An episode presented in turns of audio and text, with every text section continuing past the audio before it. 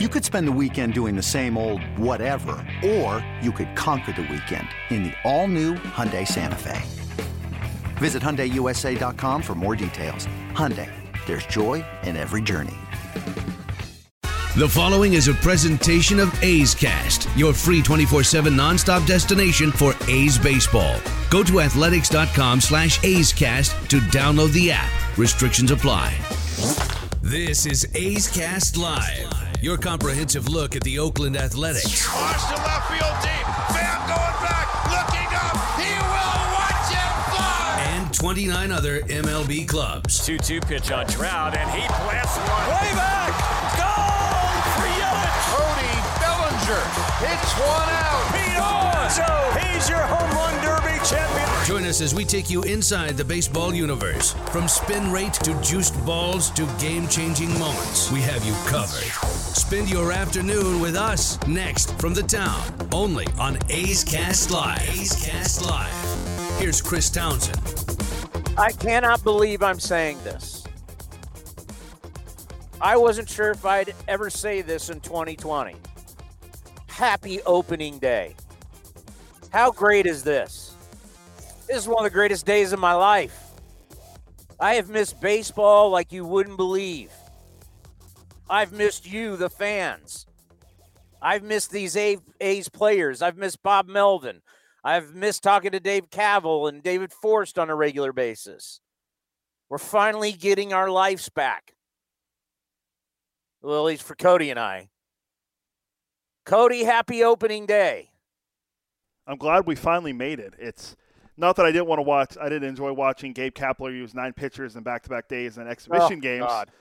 And uh, watching the the Yankees and and uh, Nationals last night was a good game. Get, I told you no complete games are going to happen in 2020. We saw two last night, uh, thanks to the rain shortened game. So that uh, prediction has uh, been blown up. So that's already gone. But I, I'm I'm excited to get this started for for the A's for for Major League Baseball. My beloved Pirates play today, but who cares? They're going to be terrible. So it's all or nothing for the A's right now, and I can't wait to get it started tonight with Mike Trout in town. So I'm very excited. The 53rd season in Oakland. The A's have won 16 American League West titles, four AL wildcards, six AL pennants, and four world championships. They finished spring training 13 and 10, and this is the shortest season since the previous low where everybody got in 109 back in 1981, the strike shortened season. And here we go. I mean, you don't even have time to blink and this thing's going to be over. It's 60 games. You cannot start slow. But things have changed a little bit, and we will get into that. But we have an outstanding lineup to get you ready for a little A's baseball coming up against the Angels. And we'll keep you updated on everything going around the league. Our old friend, now the bench coach, a World Series champion with the A's, Mike Gallego will join us at 3:30. The guy starting at second base tonight, and you know he's he, he he's he's going to make it tough to keep to keep him out of the lineup and and kind of forcing Bob Melvin's hand right now. Chad Pinder will be with us at four o'clock. At 4:30, Dave Kaval, the president of your Oakland Athletics, will be here. Bob Melvin, the skipper, as I told you, we're going to get the Bob Melvin show going again. It'll be on at five o'clock today. And then David Forst, the general manager show, will be at 5:30. So Gallego at 3:30, Pinder at 4, Kaval at 4:30, Melvin at 5, and Forst at 5:30. It's been 296 days since the A's last played a game, and we remember what a disaster that was. That was the wild card game against the Rays. But now you got the Angels. The Angels come into town. Let's get it on. Cannot wait. You know, for the A's, I was reading this in the game notes. They have opened at home so many times, it's unbelievable. I think I want to say their last 11 they've opened at home. Did I see that correctly, Commander, in the game notes? I have to pull open the game notes. I know we got them. I haven't got a chance to read them yet. But it seems like the last few years, at least, the A's have been opening either at home or in Japan. Well, it's Japan last year, but it feels like prior to this year, it was every year was against the Mariners and, and uh, Felix Hernandez. But uh, this year, in this year, and I think what was it, two years ago, was the Angels. Uh, even the home opener last year was against the Angels. So uh, I'll pull up the game to see if I can find that too. But it seems like every opening day recently has been at the Coliseum. Yes. Yeah, it's uh, I, you know what the problem is, folks, is we can't print the game notes. It's not like we normally have the game notes in front of us. I get to highlight everything.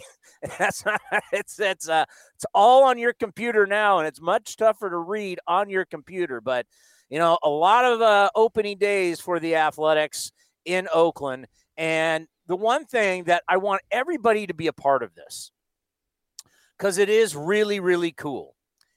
I want you to be part of our cutouts.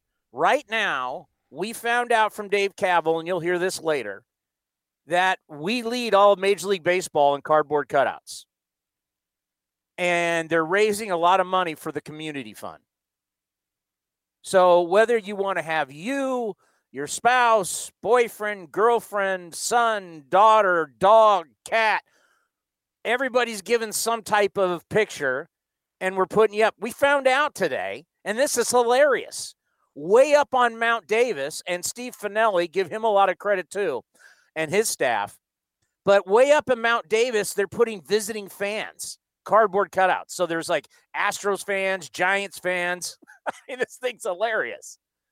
Go to athletics.com slash cutouts. That's athletics.com slash cutouts and get your cutout inside the Coliseum. And of course, Stephen Piscotty, his area.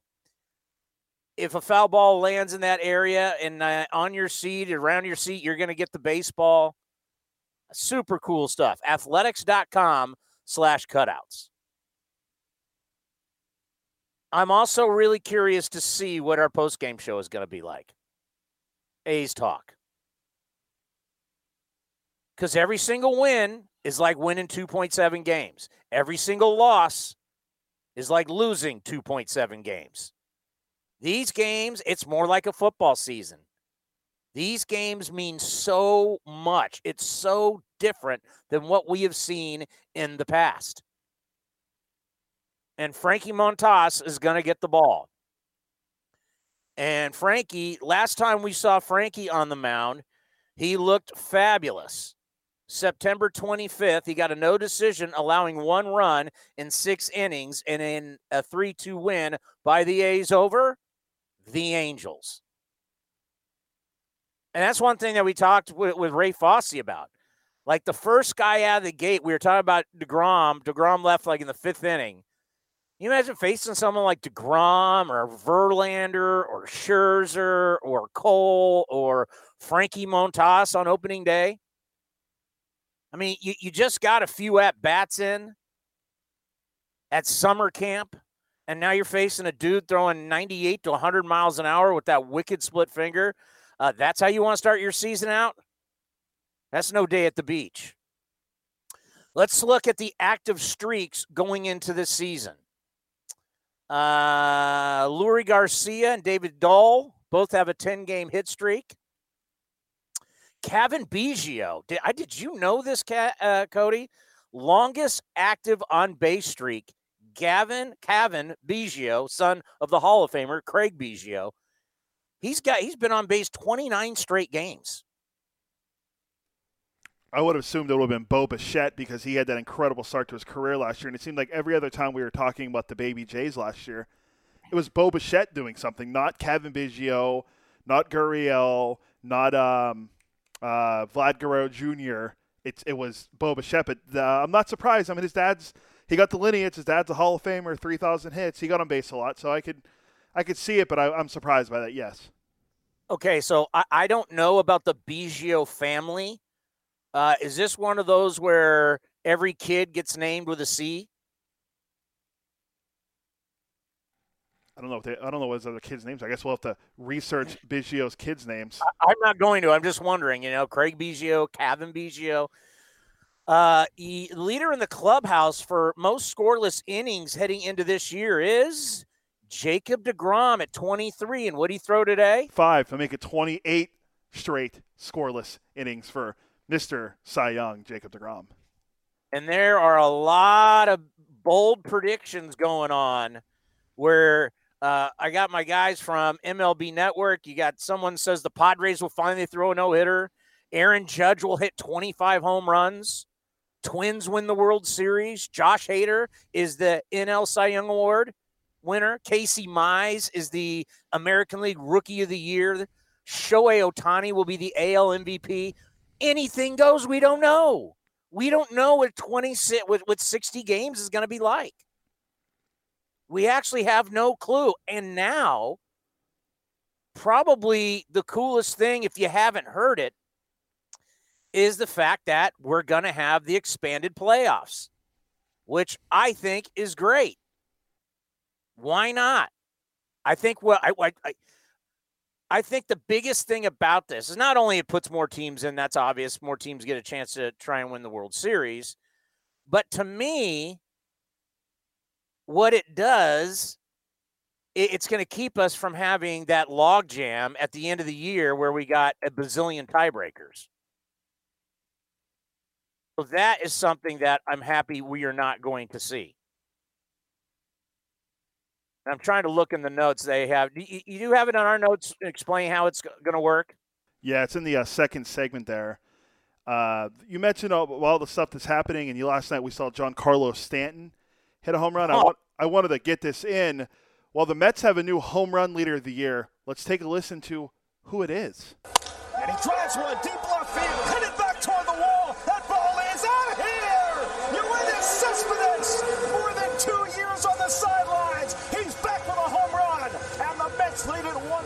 in the seventh. So there it is. Good for, good for him. Yo, as I said, I asked you the question of what a week ago. Will Yoenis Cespedes lead the Mets in home runs? You laughed at me.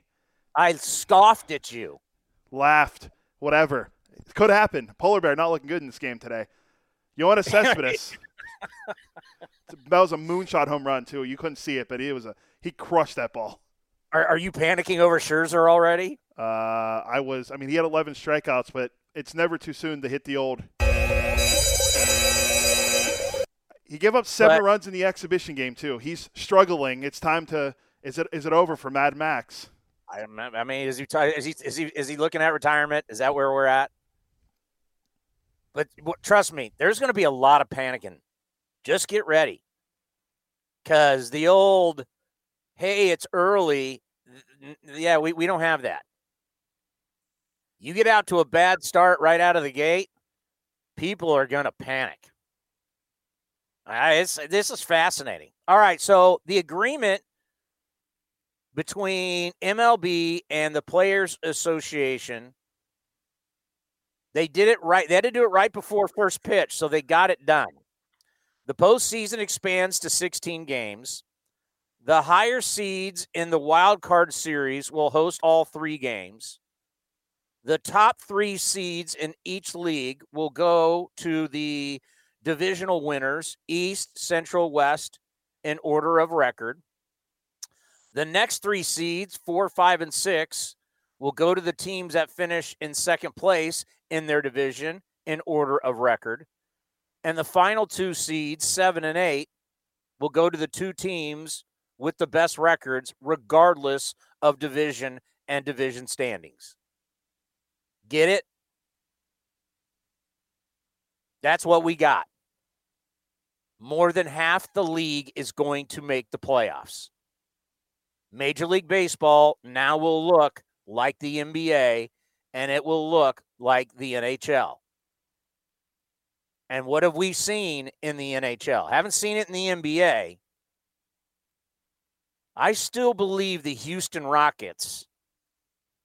Remember, I haven't been covering baseball, I mean basketball for a couple years. But I believe the Houston Rockets, back with Akeem Olajuwon, when they won it back to back years when Jordan was playing baseball, because supposedly he was burned out, which I still don't buy that. Um, I believe the Rockets are the lowest seed ever to win the NBA Finals. Is that correct? It's a good trivia question. Let's find out because I know in the NHL, the LA Kings were the A seed. What was that, six or seven years ago, and they won the Stanley Cup. Shark, Sharks fans remember. So you've got eight teams in the in the American League, and you've got eight teams in the National League. This is anybody's game. There is no favorite. When you start playing, this is a tournament. You know how many times the best team doesn't win the tournament? What do you got? Oh, it's the Rockets. You're right. 95. Well, what, what, what seed were they? Um, I know they were 47 and 35. Uh, let's see. It just it was pulling. It just had like a little the write up. It doesn't say uh, they became the lowest seed, sixth. They were the sixth seed in the in the Western Conference. So no seven, no eight seed has ever won the NBA Finals, and as Cody said, I think we have, I think we've had two or three now NHL teams win with the eight seed, but that just shows you how deep the postseason is. I mean, how many times has the number one team not won the NCAA tournament? Uh, that's most of the time because it's a tournament. Everything changes. I mean, are, are you trying to tell me that the Marlins can't beat the Dodgers two out of three? Yeah, they can. Anybody can beat anybody two out of three, and then you move on. I've got a feeling, and this is good for Rob Manfred. And I know a lot of people have been critical of, of the commissioner. But one thing that I like about him, and we got to interview him before the wild card game, so we can call him friend of the program.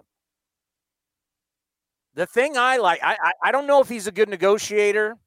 I don't know how that works. I don't know if it's him, if it's Tony Clark, if it's both of them, whatever. I do know the guy is not afraid to make change. And this is exactly what baseball has needed. It needs to be refreshed. It needs something new. It needs a, you know, the engine in the car still works. You know what baseball reminded give you an analogy? It reminded me of my uh, G35 Infiniti. I had 298,000 miles on it. I'm a road warrior.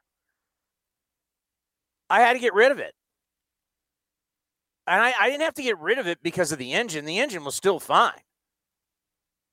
They always told me, hey, the engine looks great. Problem was, everything around the engine was falling apart. My upholstery was cracking.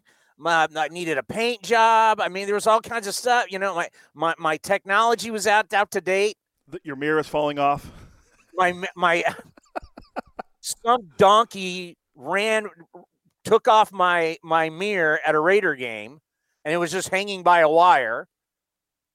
And then I had to duct tape it, my side mirror. Oh yeah, everything was falling apart, but the engine. That's how I feel about baseball. I see baseball's engine still great, still runs, still going to get you A to B, but you got to liven it up because these younger kids we got to get them watching and listening to the sport. Now they're playing it.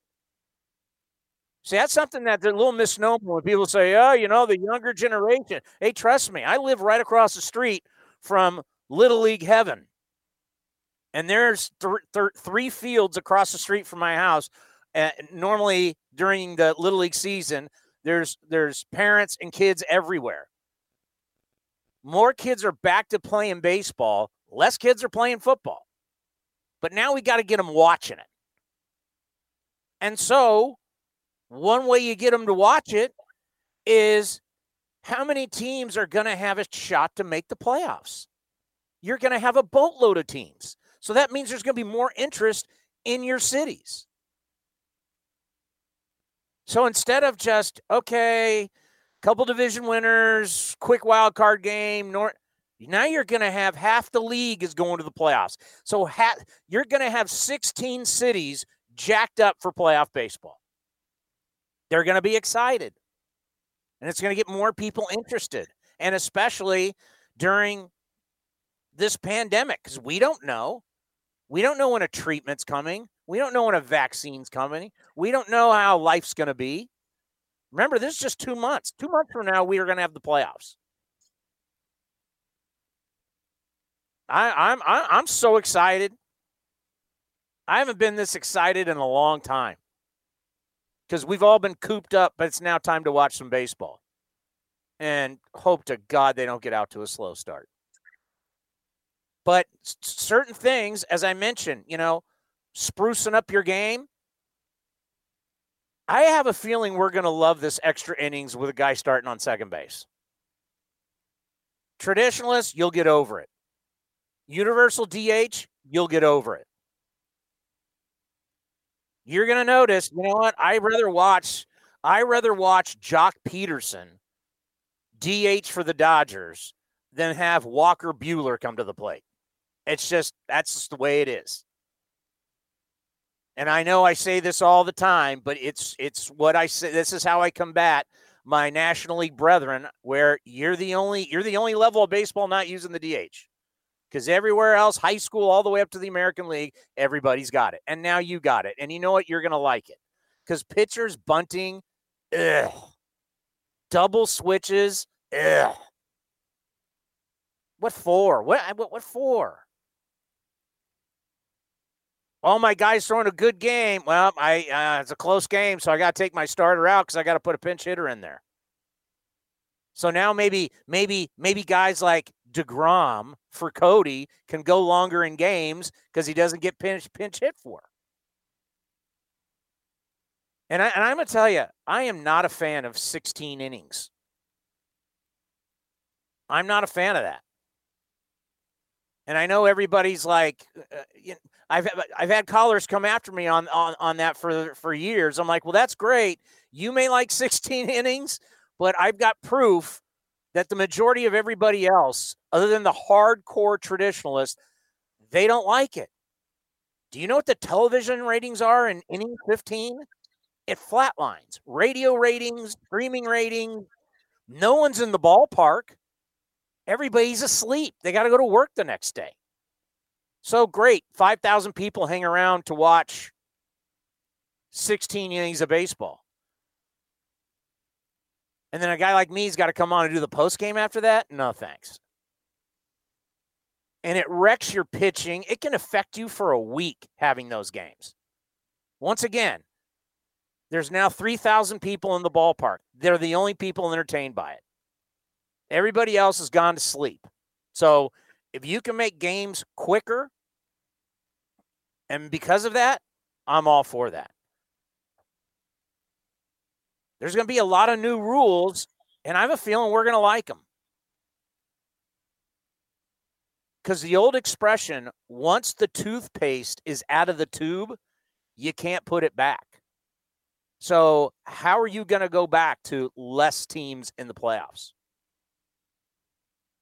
How are you going to go back? you don't go back. Something's really going to have to fit. And I don't think that, I, I think there's going to be so much excitement.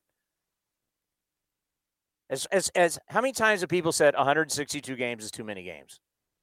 Even 82 games for the NBA, 82 games for the NHL is too many games. Well, now we're going to see that. Now we're going to see what a sprint looks like all the way into massive playoffs.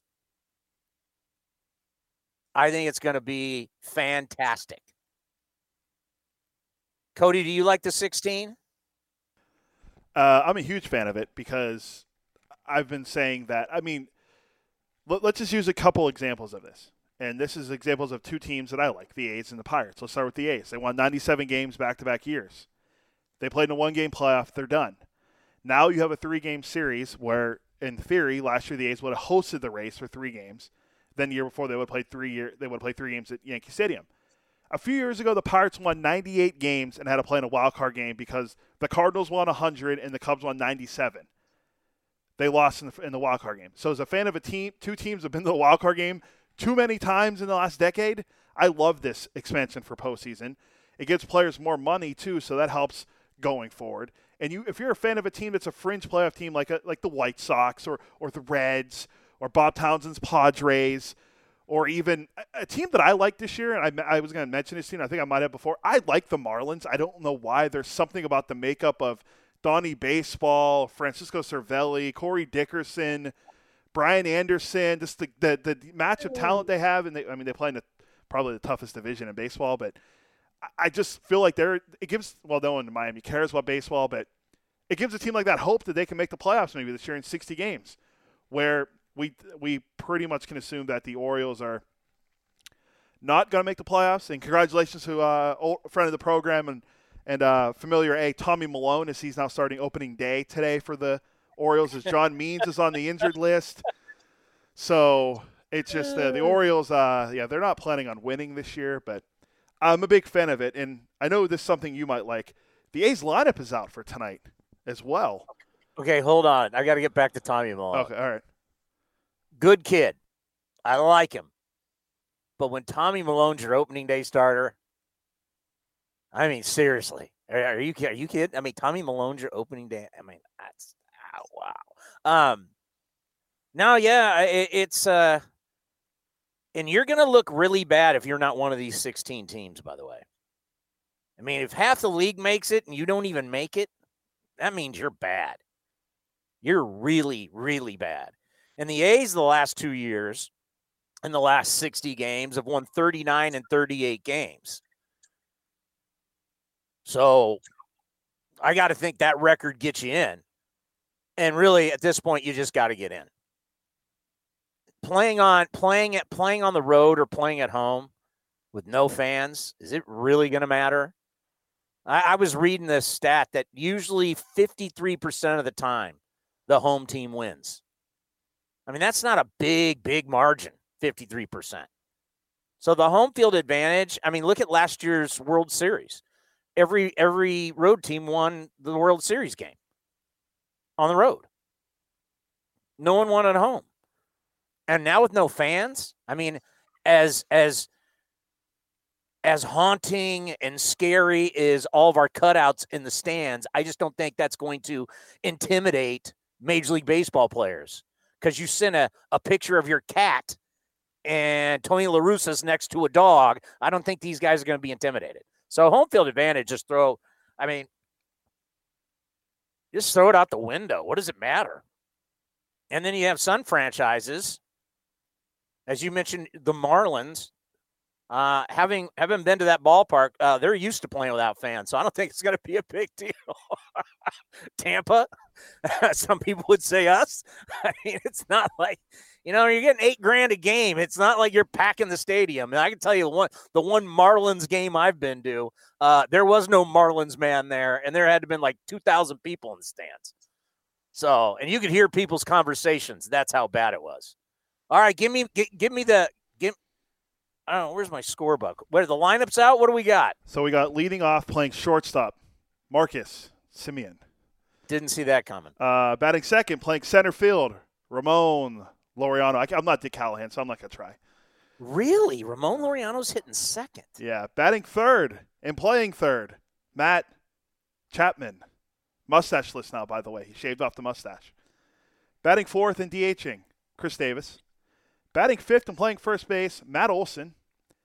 Batting sixth and playing at second base, Chad Pinder.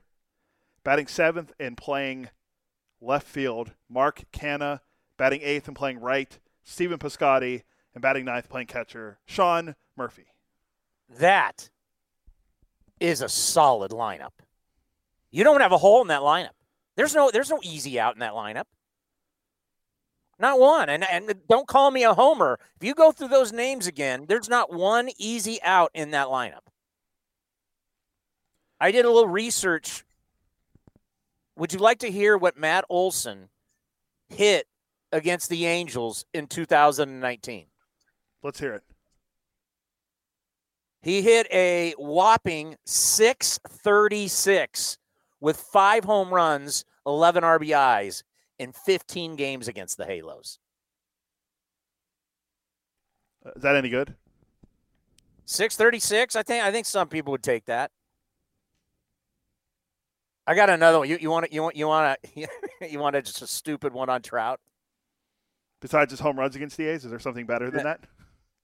Oh, we always go around. What, what does he have now? He's up to like 33, 34, or something like that against the A's. Yeah, it's somewhere. I'll, I'll pull it up. I'm, I'm trying to find that one guy in the A's lineup, his numbers against the Angels, but let's hear this the Trout number. Okay. Mike Trout's best 60 game stretch, OPS, versus his worst 60 game stretch of his career. Okay. His best 60 games was uh, May 30th through August 10th. His OPS 1,187. His worst, April 24th through June 20th. These are all last year. 1,015. His worst 60 games last year was still over a thousand OPS. That's crazy.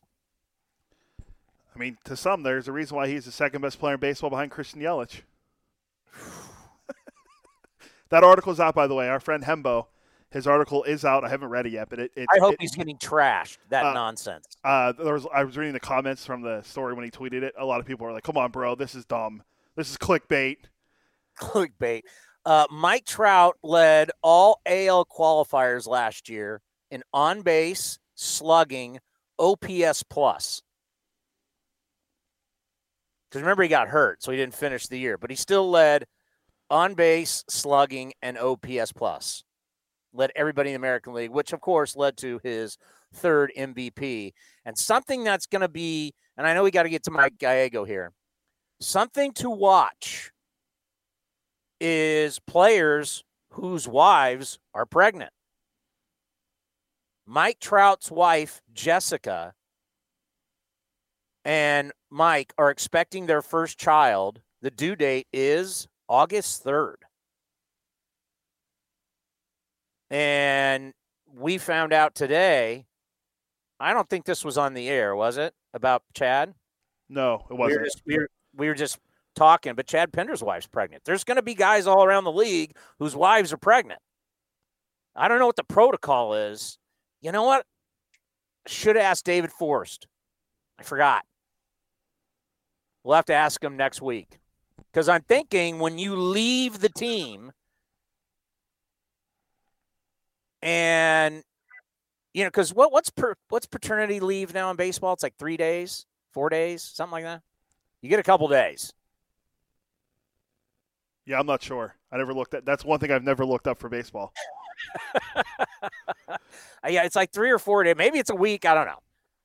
You know, back in the day, they didn't get time off. So if you had a baby, like when my grandfather was playing in the 40s and the 50s, if you, you know, and you were you were riding around on trains, if your wife gave birth, you weren't there. You played. It's really dramatically different than what it used to be. But if you leave the bubble, I'm assuming when you come back, you I don't think they're just going to let you just roll right back in. I think you're going to have to be out for I mean, they're going to test you, and then I think you probably have to be out for what, 14 days? I think it's So- I think it's 14 days. Yeah, when you even when you test positive, you have to self quarantine for 14 days, and then the two negative tests. But you don't probably don't do the two negative tests. You just have to self quarantine since you were leaving. But I don't know how. I don't. There, maybe there's an exception. Uh, Well, it means it means it it it, it means he's not going to miss that. He's going to miss time, but he won't miss that much time. I'm speaking of Trout, right? If she gives birth on August third, couple days, comes back, he'll, still have the whole month of September, and then. I'm assuming, I don't know. I mean, they have to be really, really bad, but they got talent their pitching's not great, but when Rendon comes back and you got Shohei and you got Pujols and you got all these dudes, I, I have to assume that uh, the Angels will be one of the 16 teams in the postseason. So Mike Trout shall be in the postseason for just the second time in his career. that's still crazy to me, and he hasn't won a game. 34 home runs against the A's in his career, 18 at the Coliseum. So we'll see how I'm many. glad, you, I, I, I'm, I'm, I'm glad you looked that up. So say that again. 34 home runs in his career versus the A's. Uh-huh. 18 are at the Coliseum. 18. Yep. Yeah, because that's something we do, and, and then it's always like, who's got the most? Uh, it's Palmeiro and A Rod. But really, all time against the A's. It's Babe Ruth, who had 108 against the uh, Philadelphia Athletics. The, the only teams that he has more home runs against in his career are the Seattle Mariners with 41 and the Texas Rangers at 36. Somehow, I don't know how, I guess I kind of understand it. In 56 or 58 games against the Orioles, he has 20 home runs. the guy's pretty good. All right, earlier today, we got a chance to catch up with an old friend. Mike Gallego was, you know, he's been a part of the A's family for many, many years as a player, winning the World Series, uh, being on the coaching staff, and getting to know him over the year. Gags is just a he's a terrific guy, and he's now the bench coach for Joe Maddon. So we got a chance to hook up with Gags right here on A's Cast Live. Well, it's great to have him back. He's an absolute A's legend. He's a World Series champion. He was one of the great coaches for the Oakland Athletics, and now he's doing his thing for the Los Angeles Angels. It's always great to have him back here on A's Cast Live. Mike Gallego, how are you? Hi, Chris. I'm doing great. It's great to uh, it's great to be back home. Uh, I would say I, I can't wait to uh, see all my ex coaches and teammates and uh, the fans, but one out of three is not bad, anyways. Well, I got to tell you, during this break, we honored the 1989 team. Uh, of course, the team you were on won a world championship. And, you know, looking back, and we, we actually played the, the ALCS against the Blue Jays on NBC California. And then we played the World Series. You know, before we start talking about this season, reminiscing about that year, what a great run it was. But winning the World Series in 1989, talk about how that truly is one of the most complete teams in the history of the game. Well, you know, there's there's definitely quite a few rock stars on that team, no doubt. Um, uh, but the amazing thing, all the different personalities, all the uh, uh, different superstars we had. Uh, Tony uh, Corrales uh, by the first pitch every single day, and uh, he got us all thinking, you know, the same way. You know, all we did was one positive thing uh, to help in a baseball game, and when you have that much talent and thinking so elementary like that, uh, it put things in perspective and, and allowed us to play the good, fundamentally sound baseball we actually played with the abundance of, of uh, uh, super talent. You know, so with that combination, uh, obviously we were a pretty tough team to beat that year, and and uh, you know we also uh, you know uh, held each other accountable, and um, you know at the same time it's baseball. It was just baseball. We went out and had a good time. We had a lot of fun. Like I said, had a lot of different personalities for sure, and um, you know uh, believe me, it was it was. Uh, uh, a laugh a minute, but at the same time, we were very focused and and uh, uh, you know paid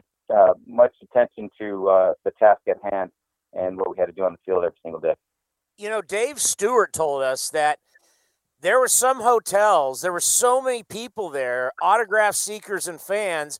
You guys couldn't go through the, the front lobby. You had to go in the back door. Well, uh, most of them did. I, I, was able to walk right through and nobody no, recognized me. So I, I, had no problem with any of that.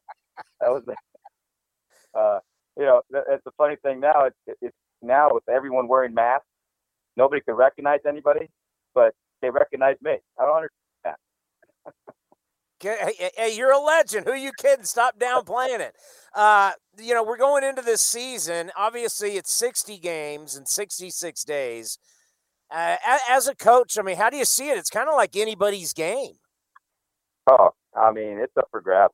You know, uh, you know, we all know how this game can go, and and uh, you know, with a regular season, you know, it's usually those those stronger teams that you know uh, come out on top. Obviously, uh, you know, they just wear other teams down. Um, but with 60, 60 games like this, um, like you said, it, it could be anybody's game. All it takes is one or two hot streaks, and you're right in the thick of things. So uh, obviously, there's going to be, you know, you have to pay more, even more attention uh, to every single uh, play that you make, every single run that counts. Um, you know, the, every single pitch. It, uh, it, the old the old saying, one pitch at a time. It really comes true this season with this uh, 60 game uh, uh, protocol that we have for for the for the MLB. You mentioned uh, coming back home tonight to Oakland and what it means to you, and I got to think the same thing for Joe Maddon and all the years he was with Mike Scioscia uh, down there in Anaheim. What, what's his return been like? It, this this man is, uh, you know, I, I've been fortunate to be a part of a lot of a lot of great teams and and play for great managers and work for great managers and coaches. Uh, this guy's special. Uh, talk about a guy that's down to earth. Uh, he loves the game. He loves his team. He loves his paper, his players. He loves the fans. He just loves what he does, and um, you know, it reflects on us. You know, we come to the ballpark and talk about a guy that's you know a cool cucumber. This guy is just nice and relaxed, um, but at the same time doesn't miss a beat. And uh, we have uh, him, you know, at the helm running running the ship, and uh, uh, he he he brings this relaxed atmosphere to the ball club. The players, uh, you know, respond to that. The coaching staff, he allows us to do our job. Uh, he never micromanages anybody. Uh, but at, the same time, like I said, he's paying attention to everything that we do. You may not think he is, but he is. But uh, he likes to have fun. He's, uh, um, you know, a little. He's got a lot of old school in him. But at the same time, he's on top of all the analytical side of things, and and uh, uh, a, a guy that is uh, very well prepared. And uh, I, I'm looking forward to. You know, I've been in the game for quite a few years years now, and I'm excited to uh, uh, be schooled by him and and you know continue to learn and and uh, uh, you know I'm thankful for my opportunity and and I'm really excited about the ball club that we we are going to bring out on that field every single day and and the coaching staff that I'm a part of. You know, you played with some of the greatest players who have ever lived, and you've been around them also as a coach. When you see Mike Trout every single day, how good really is he, and who does he compare to? Wow, um, he doesn't compare to one guy for sure. I mean, you, you you see a lot of different superstars in this guy. You know, with with his speed. You know, you can talk his speed, and and you know, you think of uh, a Rickey Henderson speed. Uh, you talk about his knowledge of the game, and you, and you think about a Carney Lansford. Uh, you think of uh, his power, and obviously the McGwire and Canseco come to it. Uh, uh, his athleticism, uh, you know, is uh, tremendous. You know, uh, and you think about a Walt White athleticism, but just his baseball instinct and baseball knowledge. You know, you got to go back to the old school. You know, you know, uh, Mickey Mantle, those type of guys. Uh, you know, he he he reminds me of, and and uh, you know, as far as a person, this guy's unbelievable. I mean, he's a guy that is so humble, and um, he's one of those coach, one of those players that he's always looking to get better. You know, he's he'll pick your brain, he'll ask for extra work. He's usually the first one at the ballpark and the last one to leave. And I mean, he's not he's not at the ballpark early and, and playing video games. He's in the, he's in the weight room, he's in the cage, he's in the trainer's room, he's out there, you know, working on his defense. You know, this kid is one of the best, if not the best, baseball player in the game today, and um, he continues to get better, and, and he doesn't uh, he doesn't slack off. He's he's he's ready to do whatever it takes uh, to continue to get better. So he's a student of the game, and and uh, a tremendous, like I said, tremendous person, and he's he's fun to watch, no doubt. You know, I'm, I'm, we're all privileged to uh, uh, be able to see him day in and day out, just about just to watch how he goes about his business. And he's been wearing the A's out for years, and he's going to continue to wear the A's out for a long time. He's a special guy, and also special. If you look at the skill set of Shohei Ohtani, and I remember the first time we saw him in Oakland, I couldn't believe just how tall and fast he is. I mean, he's taking BP at the Coliseum. He's launching balls out. Then you see him get on the mound, and he's got great stuff. I mean, to, to talk about a skill set of pitching, power, playing the game, Gags, we haven't seen this since Babe Ruth. What's he like to be around? well, he definitely would have made the All Star team in Little League and on my RBA uh, in my RBA league in Super Rivera, no doubt. He was he would have been one of the better players, being able to pitch and hit like he does and run. Um, but uh, he's he's also going to be an All Star for the uh, uh, Major League Baseball as well. This guy, uh, like you said, he's got this young baby face. He's uh, he's got a smile on his face every single day. Loves the game, absolutely loves the game. Um, he almost he actually gets. He's, we always have to pull him back uh, because of his workload from you know getting his bullpens in, being prepared for his start. Um, you know, they tried to balance the hitting and and the pitching uh, so he doesn't overload himself. But uh, you know, he he's he just can't wait to get in the batter's box.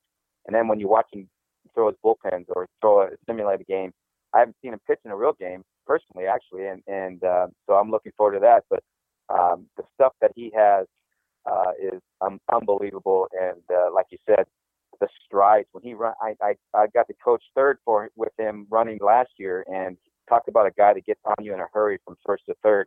You have to pay attention. You know, you're looking for the ball in the gap, and all of a sudden he's on you. You got to make a decision right away. He's that fast. So, um, yeah, tremendous athlete. Another another guy that is uh, uh, a guy that is a lot of fun to watch.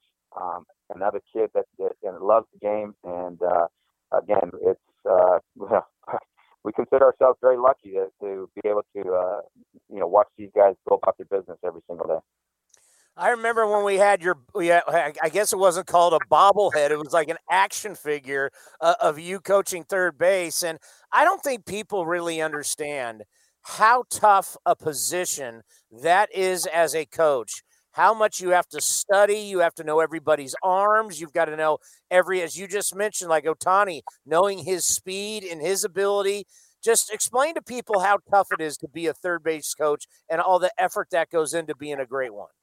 Well, you know, all our all our fathers and, all the dads out there, I'm sure they coached third base one time or the other, you know, and and for their son's little league team, and uh, it's it's a little different here. You know, uh, you definitely have to do your homework. You know, uh, you know every every series, I knew you know the the strength of every every outfielder's arm, opponent opponent's uh, outfielder's arms. Uh, I knew uh, I knew if they threw better on, on a fly ball, if they threw better on a on a ground ball. I knew uh, if they threw better moving to the right or left. I, I knew uh, if they would sit back on ball on ground balls, hit at them, or were they good closers on the ground ball. Um, I knew how the field played. I knew if the ball was, you know, if the grass was cut certain ways, the ball going to snake. I knew if it was wet, you know, the wind. There's a lot of things that come into play, and at the same time, you have to use your third eye to make sure you see the jump that the runner gets. You know, so you have you know, you you have to pay attention to a lot of different things. Also, you got to know the score. You got to know who's coming up. You got to know what that uh, guy that's on deck, what his, his numbers are against the, the reliever that's coming in. You know, so uh, there's a lot of things that come into play. And at the same time, uh, when you send him and he's safe, everyone you know cheers for that base runner. When you send him and he's out, they all look at the third base coach wondering why the hell did you send him? You know, so it's it's sort of a thankless job um, but at the same time, it's one of the most important jobs as a coach on the field, obviously, and, and has actually, uh, you know, can determine a win or a loss every single day. So there's a lot of pressure on the third base coach, and um, but at the same time, uh, you know, it, it, it's it's the closest you can be uh, to still to be still being a player and and being a manager at the same time.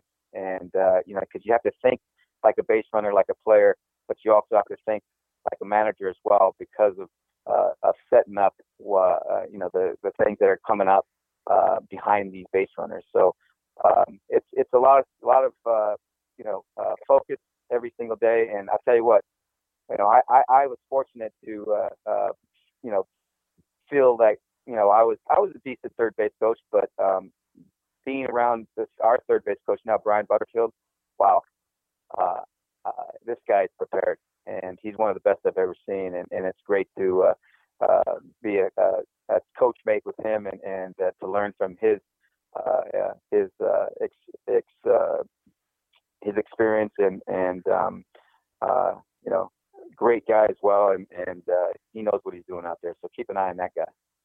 Well, you're always going to be a big part of the A's family. We always appreciate you stopping by here on A's Cast Live. Good luck to you guys. 60 games in 66 days. I wish I could come see at the ballpark, but uh, doesn't look like it'll be this season. But take care and be safe and have a good season. All right, Chris. I appreciate you reaching out. And uh, uh, again, uh, it's great to be home. And um, I send my best to all the Oakland A's fans out there. Mike Gallego Chad Pinder is going to join us at the top of the hour. But Mike Gallego, a hell of a guy, yes, and will always be a part of the A's family. Also, How about Tom Hanks? This is just incredible. So, Cody, we have the actual audio as Tom Hanks is going to serve as a guest hawker. Is, is that what we call the people that sell the stuff at the stadium? Uh, I always thought they were vendors, but I guess we're calling them Yeah. guest haw- I guess we call them hawkers, which is, you know, I think of Hal the hot dog guy, Hal the hot dog man, and all the other guys we see at the Coliseum. So when I saw this about Tom Hanks, I'm a huge Tom Hanks fan. Castaway, Bachelor Party, The Burbs. Uh, I love this. So All right. So, Tom Hanks, his first job was selling concessions at the Coliseum. L- let's hear it. A's fans, miss the sounds of the Coliseum? Enjoy the familiar feel of the ballpark with the help of one of the Coliseum's most famous employees, Tom Hanks, who started his career hawking concessions right here in the East Bay. Program, scorecard, yeah, but, yeah, but, program, scorecard, score the game.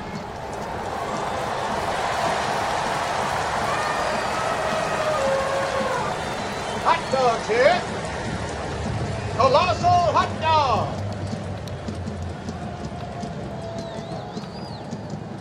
Who wants the peanuts? Not a ball game without peanuts. Bag of nuts here, bag of nuts. Who wants a bag of nuts? Peanuts. Peanuts. Listen for Tom and the sounds of Oakland on every A's home broadcast. What, what what's Tom Hanks? Uh, uh, was he working in the 1930s? the the picture of him with the, the hair and everything when he's a teenager, it's so it's so good. So, um, what what one thing we're doing here is we, we did it the other day, and we're, we have MLB prize packs to give away for opening day, and I I figure we'll do another one today. I'm gonna after I do this, I'll put the tweet up on our at, at AthleticsCast24 page, and you can try to win the the prize pack. So.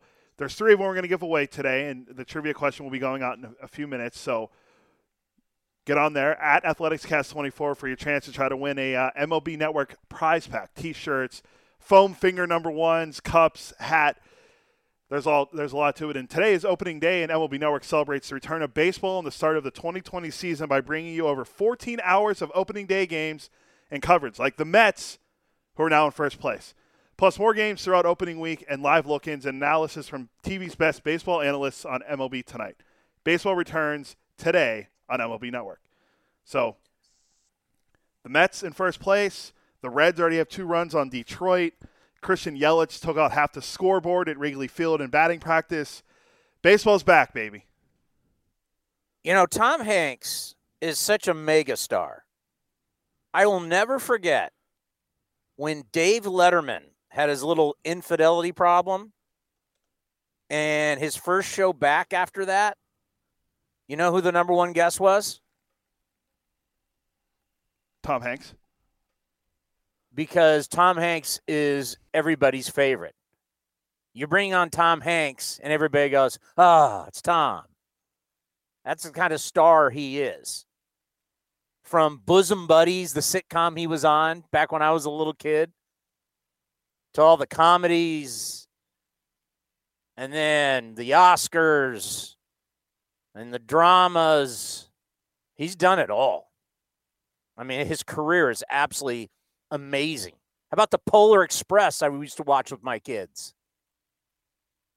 I've never, you know, I'm a big Tom Hanks fan, like I said, and that's actually one of his movies I haven't seen. Uh, and I and I like a lot of those animated movies that they've done, like Jim Carrey and A Christmas Carol, and a lot of the other ones. But like the movies with Tom, like Saving Private Ryan, Forrest Gump, um, even like some of the older ones. I, I told you before, I love Bachelor Party. Uh, the Burbs is great. Dragnet with Dan. Big? Big's You ever see very, Big? Big's good. Philadelphia is really good with uh, is that is that Denzel Washington. Uh, there's a lot of movies that Tom's in that he does a great job. He's one of the greatest actors that I, of his generation, and of course of my generation. I mean, you think of the people that I would have grown up with watching Splash. I'm thinking about the old movie Splash. that one, The Money Pit. Daryl Hannah. And Money Pit was, eh. It was it was okay. Uh, I've I've seen Splash before too, I believe. I've seen a lot of his movies, and Cast Away. Wasn't that the one who's talking to the volleyball the whole time? Wilson. uh, yeah, there's there's a lot of a lot of good films that, that Tom's been a part of. Even like you think of Captain Phillips that he's he was in more recently. There's one on um, Apple TV that I have to check out. I've been wanting to check out for like three weeks now. It's called uh, Greyhound. It's about like a it's about like the the Wolfpack uh, U-boats in the in the World War II. Uh, then he's one of the com- the captains. Uh, so it looks that looks really good. The uh, Apollo 13. Uh, yeah, great one. Sully. I mean, he's been in so many movies that have got that have, you know, critically acclaimed. Like he, the guy has his uh, his range is is unbelievable. All right, we need to get him on the program. We got to be able to call Tom Hanks friend of the program. Uh, as I as we say in the uh, taking behind the curtain, we're efforting to get Tom on the program. Efforting. We got to figure out how to get Oakland's own A's fan Tom Hanks on the program. That would be incredible. Might be the biggest get of my career if we're able to get him. I mean, Manfred was pretty big. I mean, some of the other guys I've had in my career. Kato Kaelin was someone that uh was like was. oh God, that one was more of a funny one, but I, I, but think, you know, down at the AT and T, I've been able to interview some pretty big hitters like Clint Eastwood, Kevin Costner, Ray Romano. I mean, Hanks would be right up there. I mean, Hanks would be up there with uh oh, a Bill Murray. I did a 45 minute sit down breakfast interview with Bill Murray. Tom Hanks is in that category. Oh yeah, absolutely. I was going to say when you were talking about the people, I was like, wait, when are you going to bring up Bill Murray? Because I remember you telling me about talking to Bill forever. Yeah. I mean, it was it was it was the coolest interview I've ever done. It's usually the guys that aren't related to the field you're doing you have the most fun interviewing. So like for us being in baseball and sports, it'd be fun interviewing a guy that's someone like an actor or an actress who is something not doing something th- that does something completely different than what we do.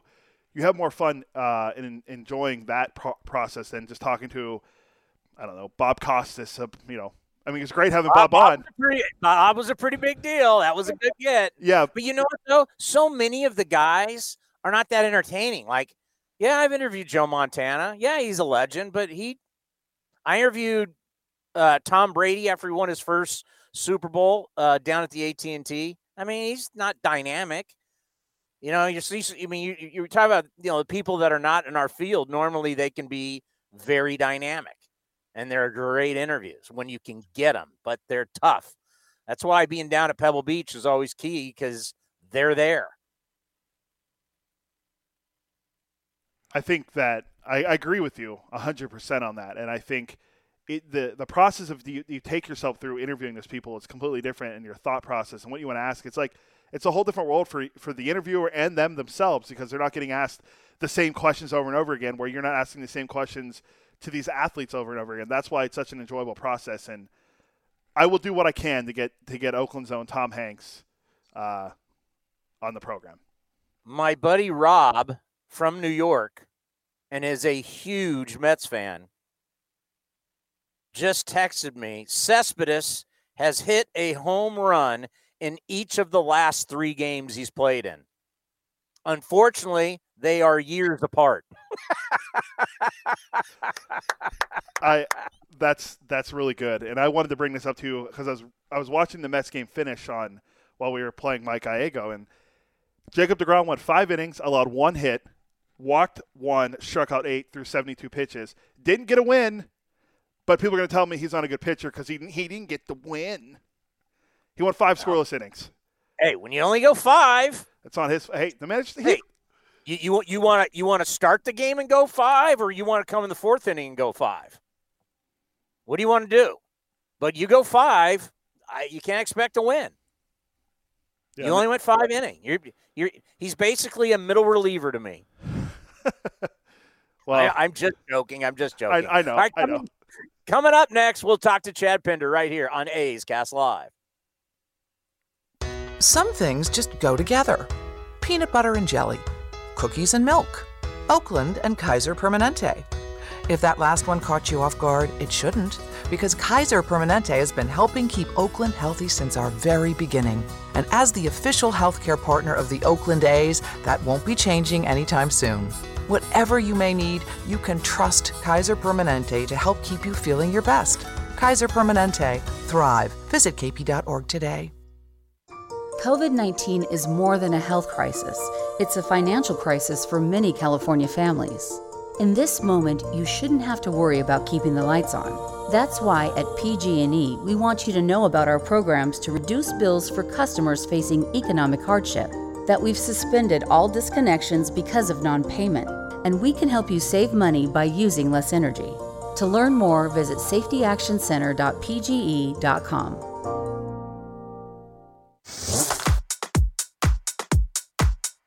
Paul Hembekides, also known as Hembo, was on A's Cast Live and explained why he likes the A's to win the American League pennant. I think the A's are the best team in the American League. I think the A's are the team in the American League that I'm most confident in. The the sort of ceiling floor um, equation that you have to do. Like I don't think there's any arguing that the Yankees are probably more talented.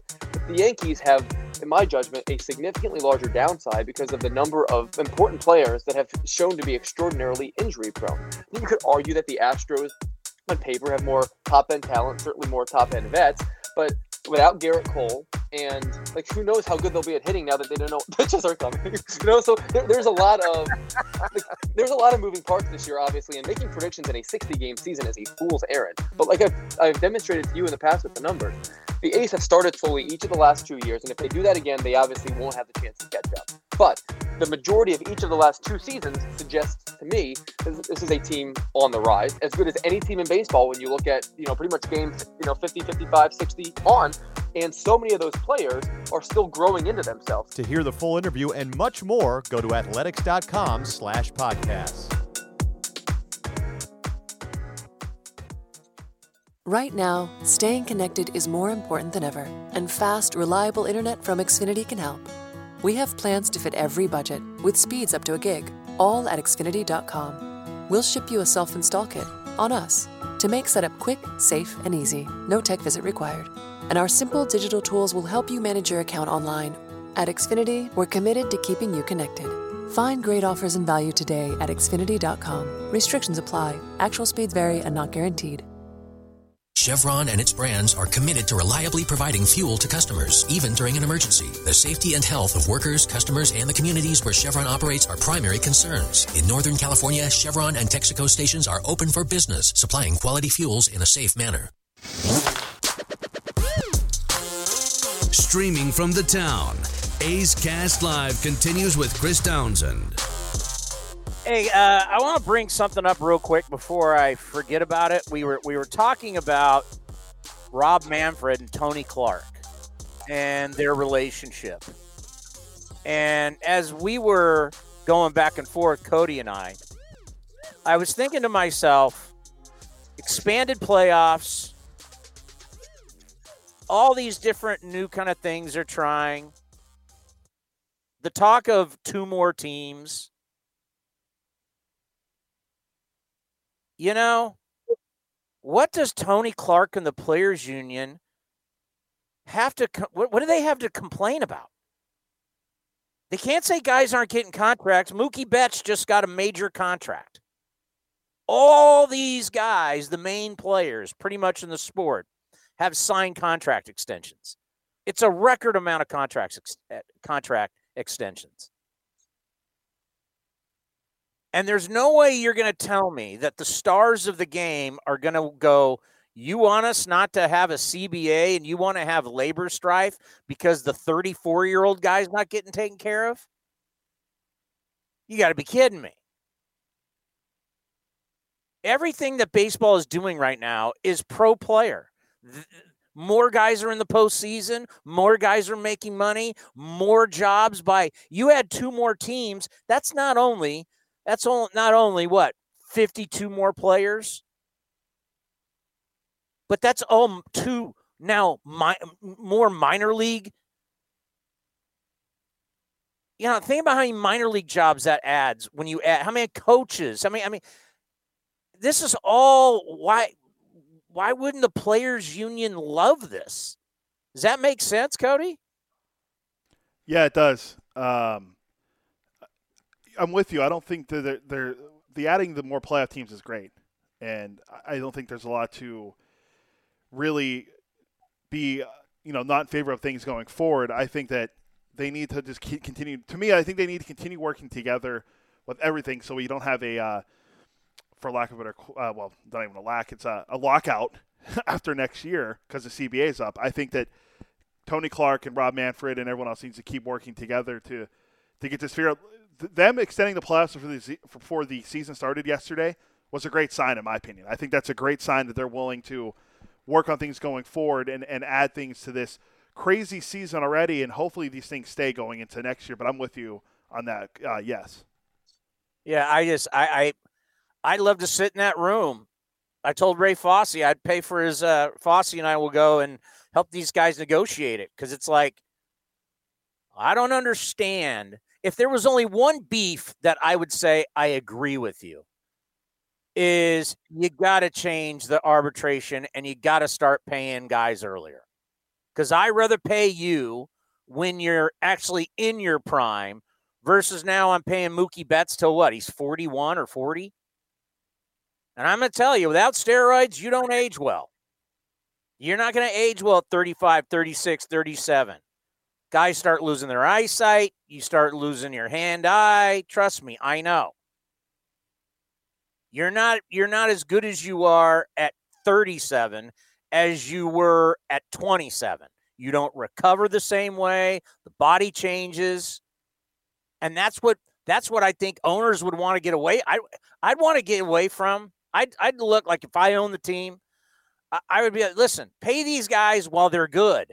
And then later on, when the guy, you know, if I give you this huge contract that goes all through your 20s and into the first part of your 30s, and then you're de- and then the contract's up, and then I go, bye bye. You can go play for somebody else as you're now 35. I mean, I know that's ruthless. Everybody's like, I want everybody to, I want to be on the same team for my entire career. Everybody wants that. But you know what? That's not, I mean, look at the deals. This Albert Pujols deal is terrible. Any of the, the Miguel Cabrera deal, terrible. These guys have trouble staying healthy and then they're not as productive. And you now have paid, you're now paying guys for what they did in the past. I want to pay what you're doing now and into the future. And I think the Dodgers were smart with Bryce Harper. We're going to pay you a ton of money, but for like four years. But Bryce Harper wanted 13. You think that deal when year 10, 11, 12, 13, you think the Philly fans are going to be happy with Bryce Harper when he's that old? I don't think so. They weren't happy with him after last year. It was I'm only year telling you, one. I know. People with the A, A's fans are always like, why don't we sign those mega deals? Because they're not smart. They're really not. And next, you know, the guys, it, it was one thing back in the day when you had like a George Brett or a, a Paul Molitor. Uh, they were still kind of productive DHs. They could help you out, but you weren't paying them huge money. Now these deals, you think Machado's deal is going to end well in San Diego? Come on. No way. Look how bad the Buster Posey deal's ending right now. Guy gave you 34 RBIs for how much did he make? 20 something million dollars? And he gave you 34 RBIs, hitting third. You think this Posey deal's good? Nope. All right, earlier today, we caught up with the guy who's starting at second base tonight, Chad Pinder. Well, now joining us here on A's Cast Live, Chad Pinder was going to be playing second base tonight against the Angels, but of course, he can play anywhere on the diamond. Have you been? It's been a long time. How, how's life treating you? Life's good, man. I mean, we're out here. We, we've got through the, you know, the first hurdle of of summer camp, and we got through that, you know, relatively smoothly. Um, you know, so life's good. I'm just uh just hanging out, getting ready to get to the ballpark and get ready for this opening night. You know, you can't put everybody in a bubble, but what was it like for the players to talk to each other? Basically said, you know, we got to stay safe to make this thing work. What was what were those original conversations like with your teammates? As far as just getting the season going, yeah, to making sure you know people are gonna be wearing masks, and people aren't going to bars, and you know, yeah, just, that was just an internal conversation we had. Um, obviously, we laid it all out there, like you know, this isn't going to work if if we're out going to the bars or if we're going out to restaurants where there's a ton of people. So I mean, from from the from the from the jump, everybody knew that there was going to be a ton of sacrifice. Um, and you know, this is just the beginning. You know, it's it's not going to be easy. You know, we're going to be traveling. Um, we don't even know what that's going to be like. That's going to be an adjustment. Spring training was an adjustment. Uh, we're we're just going to find out what it's like during a game day. Um, so there's going to be a bunch of things thrown at us over the next week or so, and, heck, the next two months, uh, where we are going to have to make adjustments. So um, and a lot of sacrifice. So the, those were topics of conversation early on, and, and so far so good. Um, but you know, there's there's a lot a lot of uh, bridges to cross here soon. Yeah, the travel's going to be interesting, but I think it's going to be nice though. I mean, it's you're playing 30 games on the road. Your only long flights are going to be to Texas. Everything else yeah. is going to be on the West Coast. How nice is that going to be? Yeah, I mean, it definitely makes for easier travel. Um, not longer nights. You know, it, that part. It, I think. I think you're right. That part will be uh, a little smoother um, in terms of not having to do the cross country stuff and kind of keeps you local as far as you know. Um, you know, other play. I mean, I guess that's not even true. You know, you have Texas popping up as a hot spot, and you got Arizona popping up as a hot spot. Um, but you know, the travel will be easier on us. You know, I think about your game right now and just, you know, the versatility as an athlete, you know, because I, you know, a lot of us, you know, we, we, we think about you as a shortstop, but you can play anywhere on the diamond. You know, how has that adjustment been for you? And now you're starting at second base, but just how has that been for you knowing that you're showing up? One day you could be in right field, one day you could be at second base. I mean, you know, if something mm-hmm. happened to Marcus, you could be at short. I mean, what's that been like for you? I mean, it, it's it's been fun first and foremost. It's been really really fun to be able to uh, to work at all those spots and do that in the big leagues. I, I consider that a blessing and an honor uh, to to be a part of that, to be a part of our team in that role. Um, you know, it's it keeps you on your toes to say the least. You know, like you never know where you're going to get your work that day, and which makes it even more important that you keep your work efficient um, and not overtaxing, whether it be taking too many ground balls or going on the outfield, because they are different movements. And I don't think a lot of people realize that that you know the way you run or or maneuver the infield is totally different than how you do in the outfield, and that can tax your body a little bit. Um, so just knowing your workload and, and knowing when to get reps and getting efficient reps, um, all while trying to stay, you know, relatively uh, comfortable at each position, um, makes for a little bit of a roller coaster sometimes. But it's something that I do really enjoy. I do love it. Um, you know, I enjoy showing that versatility because I do pride myself on just uh, being a baseball player, just playing the game. You know, I've just always loved playing the game, no matter where I'm at out on the field, and that that goes as far back as little league. You know, I've just always liked just going out to the ball field. So, uh, you know, I really enjoy it. Statcast loves you in the outfield. They they think you get arguably the best jumps of anybody on the team. How much outfield did you play before ever getting to Major League Baseball? Oh man, um, I played maybe ten games or so. Um, my freshman year in college, split between left and right. Um, but that's really about it. Um, you know, there, there's not a big background in the outfield for me. Um, basically, you know, learned it on the fly. You know, with the help of uh, Kase and Rhino and you know a few other staff members just you know positioning um, you know i think kind of what i do in the outfield kind of mimics a lot of you know prep steps in the infield as far as when the ball's entering the zone which i think does help out with my read sometimes um, you know so trying to track the ball into the into the uh, you know where I think contact point would be to you know get a fly ball to left field or whether that you know it's a little easier to see it from the left side when the lefty is hitting from left field if you're seeing the ball enter the zone um, just the path their bat would have to take two contact points so then you can kind of you know basically almost cheat to a spot um, which I think helps sometimes um, and it's all just reading reading the ball off the bat and, and reading angles and um, things that I think people don't realize you can do every single day in batting practice by getting reads. And that's that's the the ultimate way outfielders I think get better. Um, is just being out there during batting practice. You know, there's not much you can do in, in the way of drill work. I mean, you can work on footwork and transfers and stuff for, you know, bang bang plays where you're throwing guys out, but ultimately you're going to get your reads uh, during live during BP. You know, when when guys are actually swinging. So um, I think those are things that when I do have the opportunity to be in the outfield, I, I, I pride myself on, on you know getting those quality reps during batting practice and, and being prepared that way. You know, it's crazy. I mean, you play you, you play a few games at Virginia Tech as a freshman, and then next thing you know, you're in a big league outfield. I mean, that doesn't happen too often. It's a yeah. it's really it's a great story. And then now you're starting at second base tonight. How comfortable are you there? Yeah, I mean, I'm I'm pretty comfortable there. You know, i have been an infielder my whole life. Um, you know, there are things that obviously you know I want to get better at. Um, I tell people this often. You know, when I get in a groove at a position, you know, if you come up to me after playing a few weeks of playing left field, what my favorite position is, I'm going to say left field because I'm the most comfortable there. I'm in a I'm in a groove. I'm in I'm in the flow.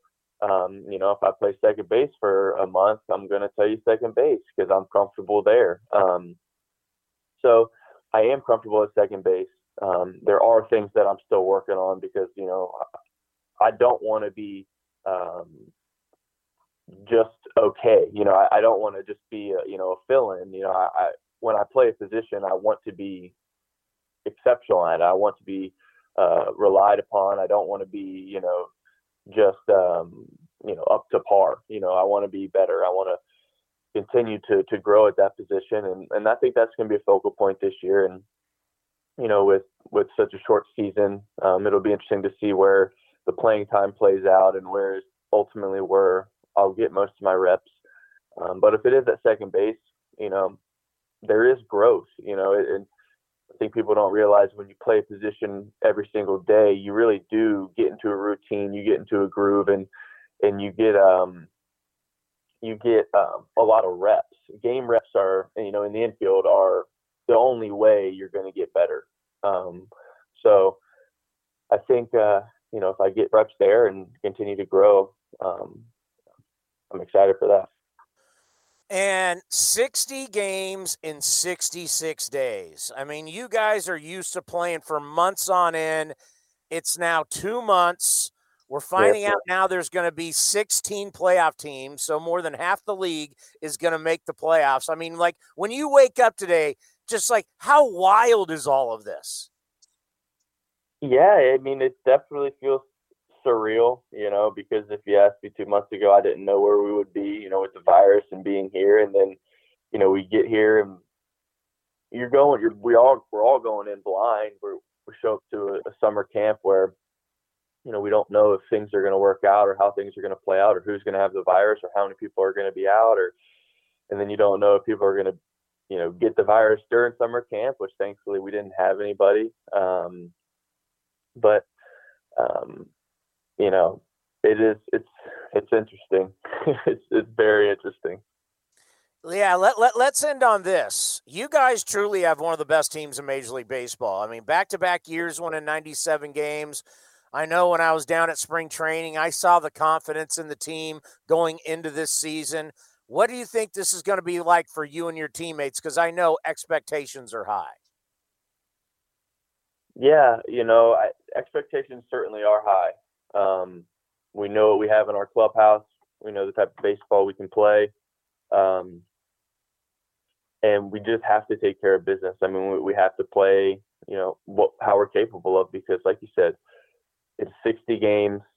Um, anything can happen. You know, any team can go on a, on a stretch where they're on fire and they're winning games. You know, any team can, you know, one week of one one week losing streak is, you know, crippling. You know, so you got to take care of business, um, but also not put too much pressure on that. You know, just just play our game, play our team game, and you know, go out there and play for each other, support each other, and um, you know, do do what we're capable of.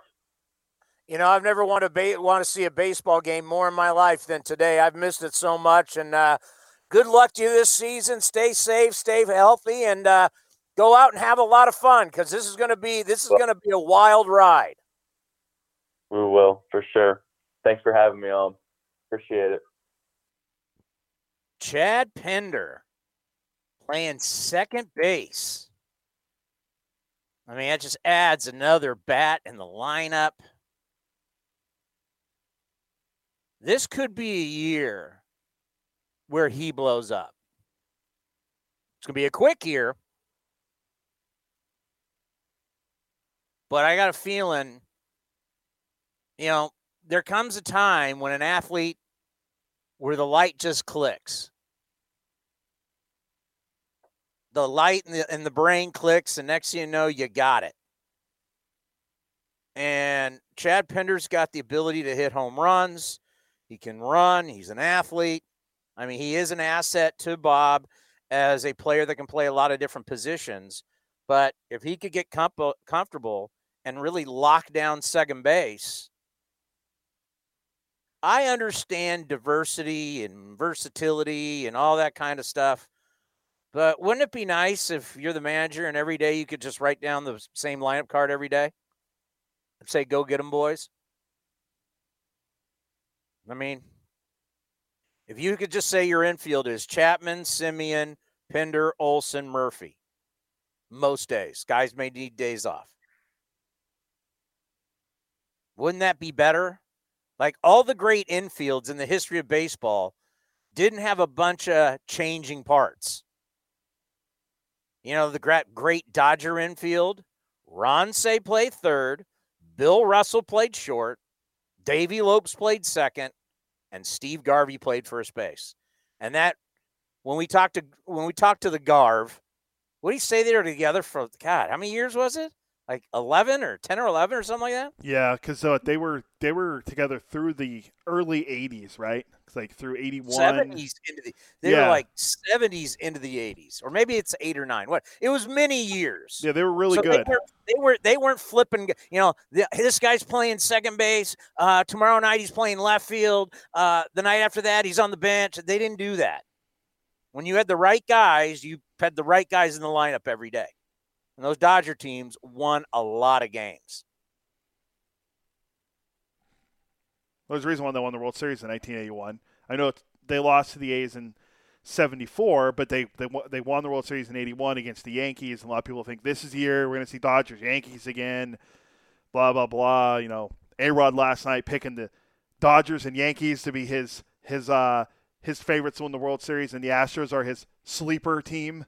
So he called the Astros a sleeper team. Uh, I wish I was making this up, but during the rain delay of the during the rain delay of the uh, Nationals and Yankees, Matt Vasgersian, friend of the program, uh, noted A's fan, asked A Rod as they pulled up the Caesars uh, odds to win the World Series, "Hey Alex, uh, who do you like to be in the World Series this year?" He goes, "You know, I really think it's going to be a rematch of the '81 World Series, Dodgers Yankees." And he goes, "Okay, get away from the chalk." Who do you like as a sleeper? Well, you know, Maddie, I, I like the Houston Astros as a sleeper. Okay, a team that won 100 and how many games won last year? 107. So then he asked him one more time. That's he goes, "Bad." You know what? I I I'm not. I'm just not a big A Rod guy. I mean, he just doesn't. I mean, forget all the other stuff. Just as a broadcaster, he doesn't say anything. I mean, I remember, I remember when people like, I really like him. I'm like, well, what, what does he say? What, what, what was A Rod say that's so dynamic? I guess when he was an in studio host and he would talk hitting, maybe. But inside these Sunday night baseball games, where does A Rod say something you go, wow, now that's insight? His other sleeper was the uh, Atlanta Braves, who won uh, 97 games. Uh, they're already 0 1, so, uh, well, technically they're 0 3 if you go by the the 2.7, the three for how many wins. They're, oh, they're 0 and 2.7. Yeah, and the Mets are 2.7 and 0. So uh, our Mets are on on their way to a playoff berth. The Angels lineup's out. Do you want to hear who the Angels are starting tonight? Can I give you a sleeper? Sure. Let's hear. A, a sleeper would be like the White Sox. That's. Uh, eh. Or the Cincinnati Reds. Uh, you sound like every other national guy picking those two teams. But that's what that's what they would be. Yeah, I mean they're both under 500 last year. The Reds won last. I mean, some people have gone San Diego. I, I mean that that's what you're that that's what a sleeper. Maybe even the Jays. Okay, that's a sleeper. But you're not going to pick like Baltimore. No, I said I Detroit. I said the Marlins. That's really really sleeping. Yeah, Uh, they're in that like second tier of really like. There's the really bad teams like Baltimore, Detroit, the Mariners, Pirates. I guess would be in there, and then there's like the next tier, like building towards the the future. I think the, the, the Marlins would maybe fit that tier. Uh, you mentioned the Padres. I had to bring this up because I want to get your reaction. Guess who's batting cleanup for the San Diego Padres tonight? Your favorite second baseman of all time, that'd be one Jurickson Profar. Shut up. Batting cleanup tonight against the Arizona Diamondbacks. And Where's one, Machado? Machado's batting second. Jayce Tingler doesn't play around. Doesn't play around with that lineup. Uh, it's Tatis. Where, where, where's Hosmer and uh, Tat, um, Fernando Tatis Jr.? Tatis leads off. Machado second. Tommy Pham, who they got in the offseason from the Rays, bats third. All right. Profar fourth. Hosmer fifth. Uh, Wil Myers sixth. Uh, Tom, I think it's Tommy Francis batting. He's their DH. He's batting. What is that? He would be batting seventh. Uh, Francisco Mejia's eighth, and then uh, Trent Grisham, the guy they got from the, the Brewers, is batting ninth, and Chris Paddack is pitching. And then you have Bumgarner obviously pitching for the, the Diamondbacks, which is still going to be a sight to see tonight, seeing him pitch for a team that's not the San Francisco Giants. So Jurickson Profar batting cleanup tonight for the San Diego Padres. How many players can you recall who got so overhyped and were given so many different opportunities and never lived up to the billing? He's gotten an opportunity in Texas. He's gotten an opportunity in Oakland, and now he's getting an opportunity in San Diego. He's one. Delmon Young's another one, if you remember him.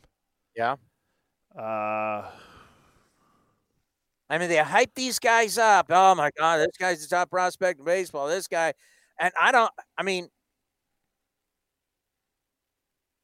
Melvin they really Upton. have because you know the other thing is is like I, I didn't pay attention to how he did in spring. I didn't pay attention to. Is he playing second base? Profar. He is playing. Yeah, he's playing second. All right.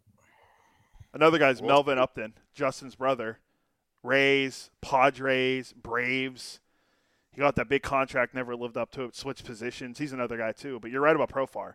Number one Well, prospect in baseball for a while. And, and, you- and, and you know what? I hope I hope he fixes his throwing problems. I mean, I'm not rooting against him. It's just I just you know, it's like when we were down at the winter meetings and we had those um Padre, were they bloggers or yeah, they bloggers or whatever the heck they were? Maybe they were. What you call? Did you call? Did you say vloggers? Maybe they were video bloggers. Uh, I, I can't. They were some type of I don't know. they They gave me a business card. They gave me a business So- card, but I don't know what I did with Yeah, it. and they came up to us. How good is Jurickson Profar? I'm like, where are you getting? Well, you look at the analytics. I was like, oh, okay. what analytics? Yeah, I mean, they don't have an analytics on bad throws. Hosmer Bear get just tell Eric Hosmer to get ready for the ball to be in the dirt. Just just be prepared that the ball's going to one hop you, two hop you at times.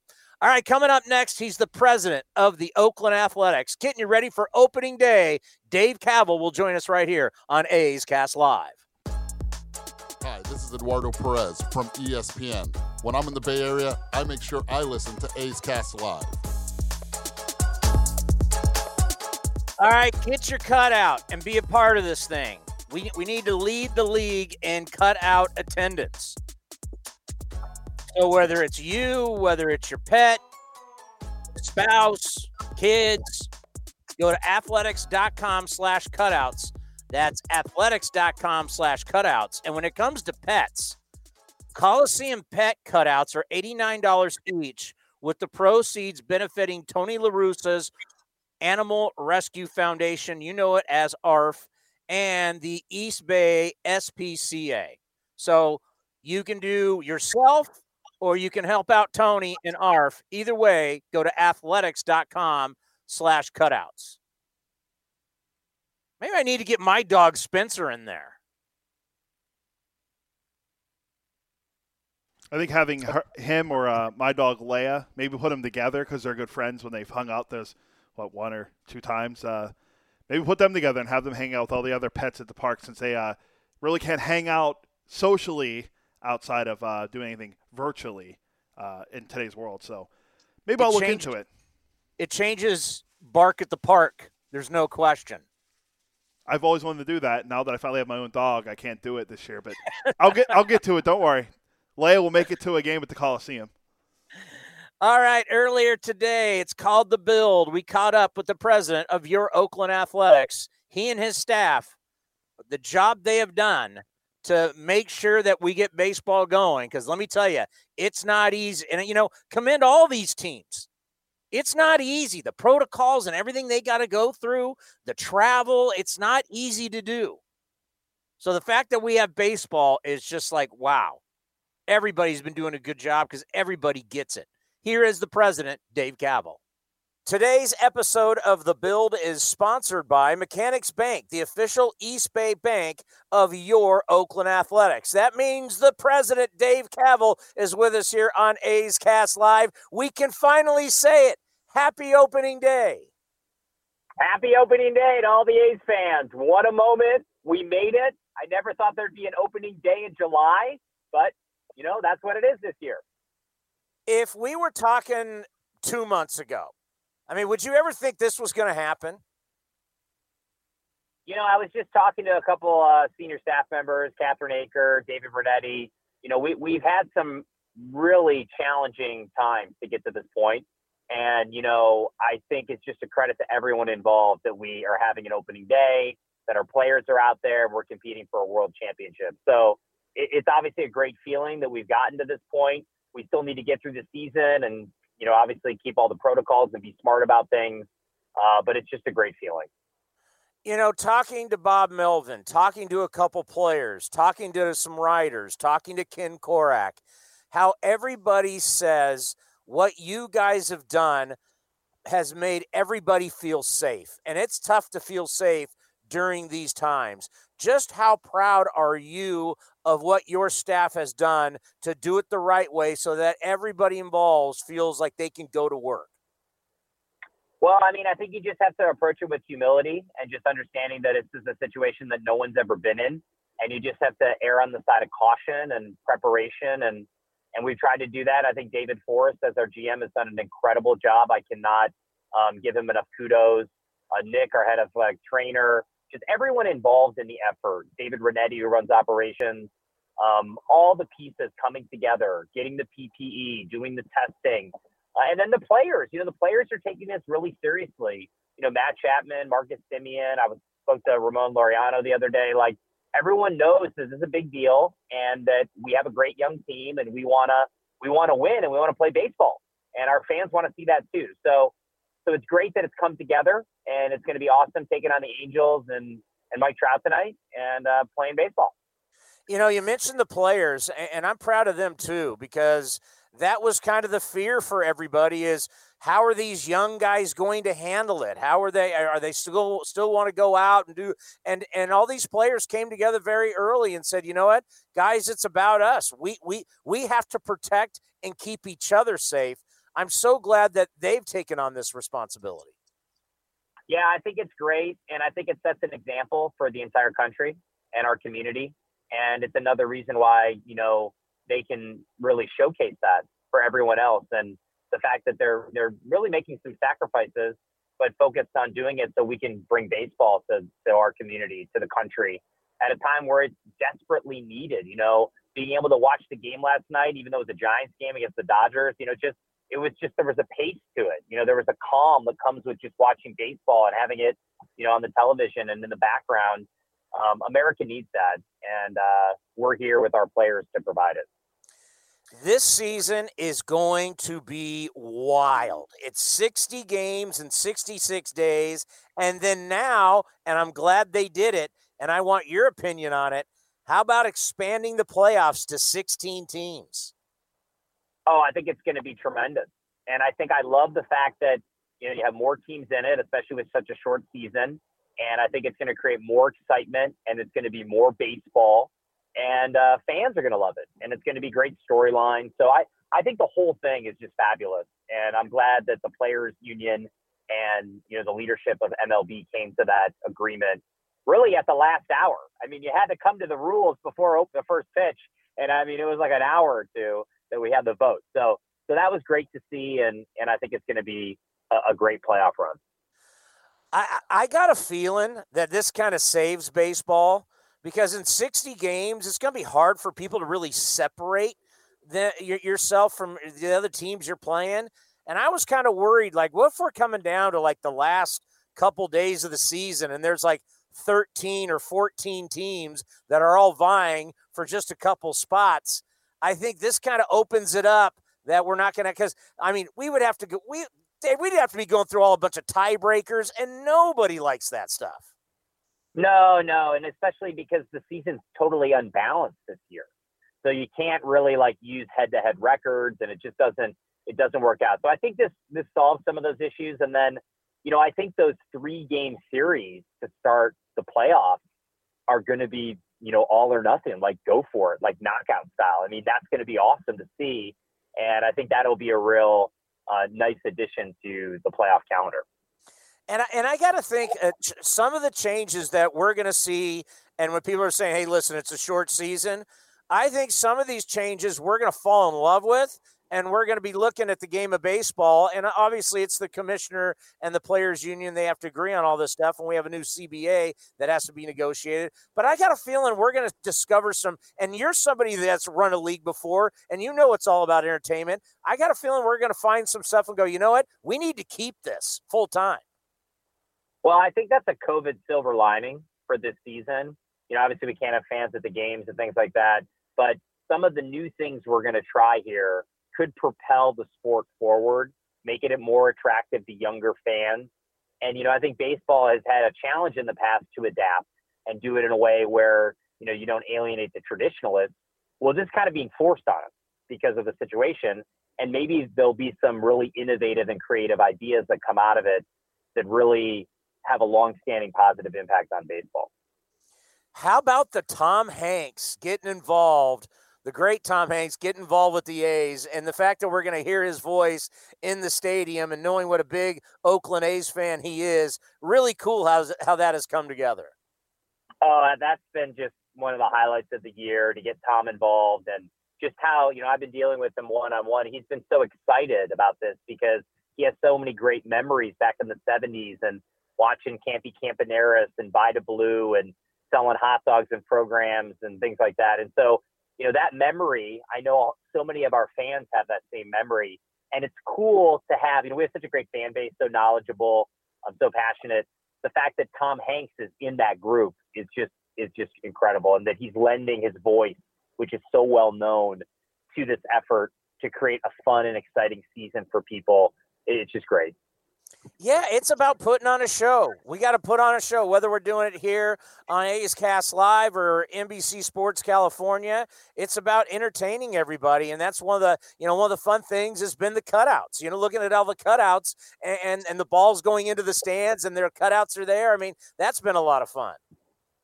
Oh yeah, and you know you see the stadiums that don't have cutouts, and it just looks like is it a practice game or like what's going on? So you know I'm really proud of our ability to pull that off. You know Steve Fanelli on my team has done an incredible job. You know, he usually oversees all the ticket sales. Well, we don't have ticket sales, so we had to reprogram the whole team, and now we're in we're into cutout sales, and we're raising money for great local nonprofits, and you know we're getting all these funny ideas in there. You know, having the foul ball zone. So you know, if your cutout quote unquote catches a foul ball, you get the ball sent to you. I mean, that's going to be awesome. You know, people are going to be taking photos on on social media of the ball coming to their house authenticated. It's just going to be great. yeah, I mean, and then and then uh, uh, it was on Monday when it was our broadcast when we started seeing you know Arf and the dogs and the cats. I mean, that is classic. Yeah, oh, I love that. And then you know, of course, we have the visiting fan section on Mount Davis and the nosebleed. so they're up there in the in the seagull zone so they got a bunch of Giants fans and Astros fans and some Angels fans hanging out up there. So that's that's funny too. So we have all these little kind of neighborhoods in the ballpark, and And there's some other, you know, tricks up our sleeve that people will see out there. I don't know if you saw, we have the roundtable pizza promotion too. Oh where yeah. Basically, we have a target in left field bleachers. So if an A's player, you know, if Chapman hits a home run and it hits the target, then everyone in attendance gets a free pizza. And to be in attendance, you have to have bought a cutout. So if you're a cutout person, you get an email and you get a free roundtable pizza. So it's another really fun way to connect to what's happening at the game. Yeah, I love what you guys are doing. Let's have fun with this. I mean, this is this season is going to not only I mean what you guys are doing in the ballpark, but this season, 60 games in 66 days. This is going to be so exciting because like every game's like a playoff game. It almost feels like an NFL season. Let, let let's have a good time with this since life has been so tough for all of us. Yeah, I think that's really our focus as an organization and you know, we're hoping to bring the joy that people get from coming to the ballpark and experiencing baseball and you know basically bottle that up and make sure people can experience it and if we, if we are able to do that that's the most important thing and then the season will be a success well and i tell you what uh, you're getting to see it now i got to see it in spring training this team has a lot of confidence this team after winning 97 games two straight years they feel they're ready to compete you got a lot of guys entering their prime or in their prime. Since you've been around them for summer camp, what's the feeling, the vibe you've gotten from the players? Game on. Let's just do it. I mean, they, they're they're just they just want to get out there and compete. And you know, I think there's a um, kind of a feeling of unfinished business from the last two years. You know, it was great to make the playoffs, but that's not the goal. The goal is to win the World Series. And I think this is the type of year that could play favorably to the type of team we have. Um, and I think, you know, there was a little bit of trepidation about, you know, getting off to a good start because it's so short. But now with the expanded playoff thing, you know, I think there's a little more room there. So I think I think people are feeling good. We want to get off to a good start. Obviously, we have great top line starting pitching, a great lineup, and we just want to try to stay healthy and and compete. Where is your uh, cardboard cutout? It's there. It's well, I wanted it in the third deck because that's my favorite place to hang out. But they put it in the second deck, and it's over by some of the tifo signage that the the you know different supporters or you know whatever fans put out. So it's it's there. There's there's many of them. There's a lot of a lot of folks. I was uh, it's it's definitely a fun thing to have. Well, ideally, what we would like is to have 50,000 cutouts. I think it'd be great for all the A's fans to support this. We'll keep promoting it, but we, you know, I, I thought it was funny the announced attendance that we gave out on uh, on Monday yeah. night. Yeah, 5,300. Yeah, that's hilarious. you know, the funniest thing, the funniest thing is, you know, I think I think we have the most cutouts of any team in the league. So we're leading the league in attendance. The A's. Who would have thought? Oh, it's awesome. We'll keep promoting it. Hey, congratulations. Thank you, my you. friend.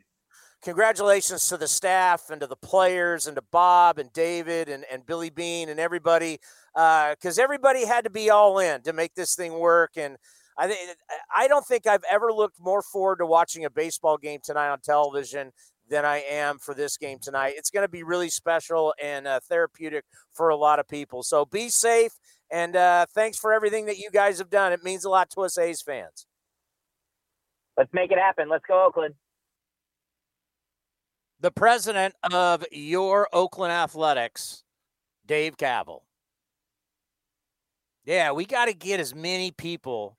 Wouldn't it be great to have every seat, every seat in the Coliseum have a cutout? 30 games, I mean, let's get it up 20, 30,000. Go to athletics.com slash cutouts. That's athletics.com slash cutouts. Cody, do you have a PG&E for me? I do. And I also have an update from a game going on in Major League Baseball. No highlight yet, but it's a score. But PG&E's frontline workers take the field every day responding to the needs of our East Bay community. We are happy to honor all the five-tool players from PG&E who have shined through the COVID-19 pandemic. Today, we'd like to honor apprentice lineman and longtime A's fan Eric Esparza. Thank you, Eric, for all that you're doing on the front lines for our community. Now, in the update, the Reds are beating the Detroit Tigers 4 to 1. No, no one saw Detroit winning that game. But in Tampa Bay, the Baby Jays are up 3 nothing through three uh, through uh, three and a th- third innings. No, sorry. It's the middle of the fourth. I said that wrong. Middle of the fourth. The Jays are up three nothing on Charlie Morton. So the Blue Jays trying to get a little upset and be up, uh, technically be three and zero on the year, as the Jays or the Rays will fall to zero and three if that score holds. So that could be our first upset of the day. The Baby Jays up 3-0 over the Rays. That's not that, that, that's not their nickname anymore. Oh, they're but- now the homeless Jays. Well, mm, they're the Buffalo Blue Jays. For now, well, They yeah, tried they tried Pittsburgh and then Pennsylvania Health People, whatever their official title is, said no. Then they were looking at Baltimore. That didn't happen. And now they're playing in the AAA ballpark. Are they still the is Buffalo still the Bison up there? that sounds about right. That's that's their AAA ball ballpark. Uh, let me just double check, but that's where they're going to be playing because I think their first home series will be played in Washington though, and they're playing uh, the the they are actually playing the Nationals in their first game uh, home series next week. Uh, yeah, it looks like it's the Buffalo Bisons. Yep, Buffalo Bisons, AAA team of the Toronto Blue Jays. Another score: Marlins up one nothing through the middle of the third against the Phillies in Philadelphia. Oh, panic. If uh, where's my panic button? Phillies burning itself down, Oh, is this Philly season over before it starts? uh, Bryce Harper 0 for 1 with a strikeout. Oh I- my God! I can hear fans now. Worst contract in the history of baseball. So the uh, surprise Oh. Marlins. Give me that Angel lineup. Oh, the Angel lineup. I, I literally I, I closed it too. I'll pull back up here in a, se- a short second. Uh, it's weird though looking at it without Anthony Rendon, the the prize free agent that they signed. But uh, the lineup today against Frankie Montas will be David Fletcher leading off, Mike Trout batting second, Shohei Ohtani batting third and DHing, Justin Upton batting fourth, Tommy La Stella back from injury. Remember, he got hurt last year. He was an all star. He was, he was crushing the ball before he got hurt last year. He'll be playing second base. Albert Pujols playing th- playing first. Then Jason Castro catching. Andrel Andrelton Simmons playing short. Brian Goodwin and Andrew Heaney on the mound. So Goodwin is playing right. Goodwin and right, Upton and left, and Trout obviously playing center. This is probably going to surprise you. Are you? I mean, it might surprise everybody out there. This is actually going to be Andrew Heaney's first ever opening day start. Sorry, I, I'm, my mind just my uh, head exploded because I didn't. My mind's blown. I know that I thought after being a perennial star pitcher like he is, he would start more than just one. But He only made 18. I don't mean I don't mean to jinx tonight, but he made only 18 starts in 2019. Your opening day starter, Andrew Heaney for the Angels last year went 4 and 6 with a 4.91 ERA and twice had arm issues last year. He didn't start until May 26 because of a flare up in his elbow. And you're thinking, maybe you're thinking to yourself, Townsend, he had to have come, he had to, for him to be the opening day starter, he had to have a good second half. Like he had to really go out there and wow the Angels in the last part of the season. Wouldn't you be thinking that? uh, absolutely. But as we mentioned a million times on this on this program, and I'll mention it a million and one, they had one pitcher go over 100 innings last year, and that was Trevor Cahill, and he's not even on the staff or the team anymore. I believe he's he was with the Giants. I don't know if he's still even with the Giants anymore, as they play mystery starter every night because that's what they're doing tonight. But uh, yeah, they're one pitcher, so I don't think Heaney would have uh, been a guy. I was like, you know what, he he was on fire the second half last year. You know, he's Jack Flaherty. Watch out, him and that ERA under one. Andrew Heaney's the guy I thought should be the opening day starter for the Angels. Yeah, I did not see this coming at all. All right. Down the stretch they come.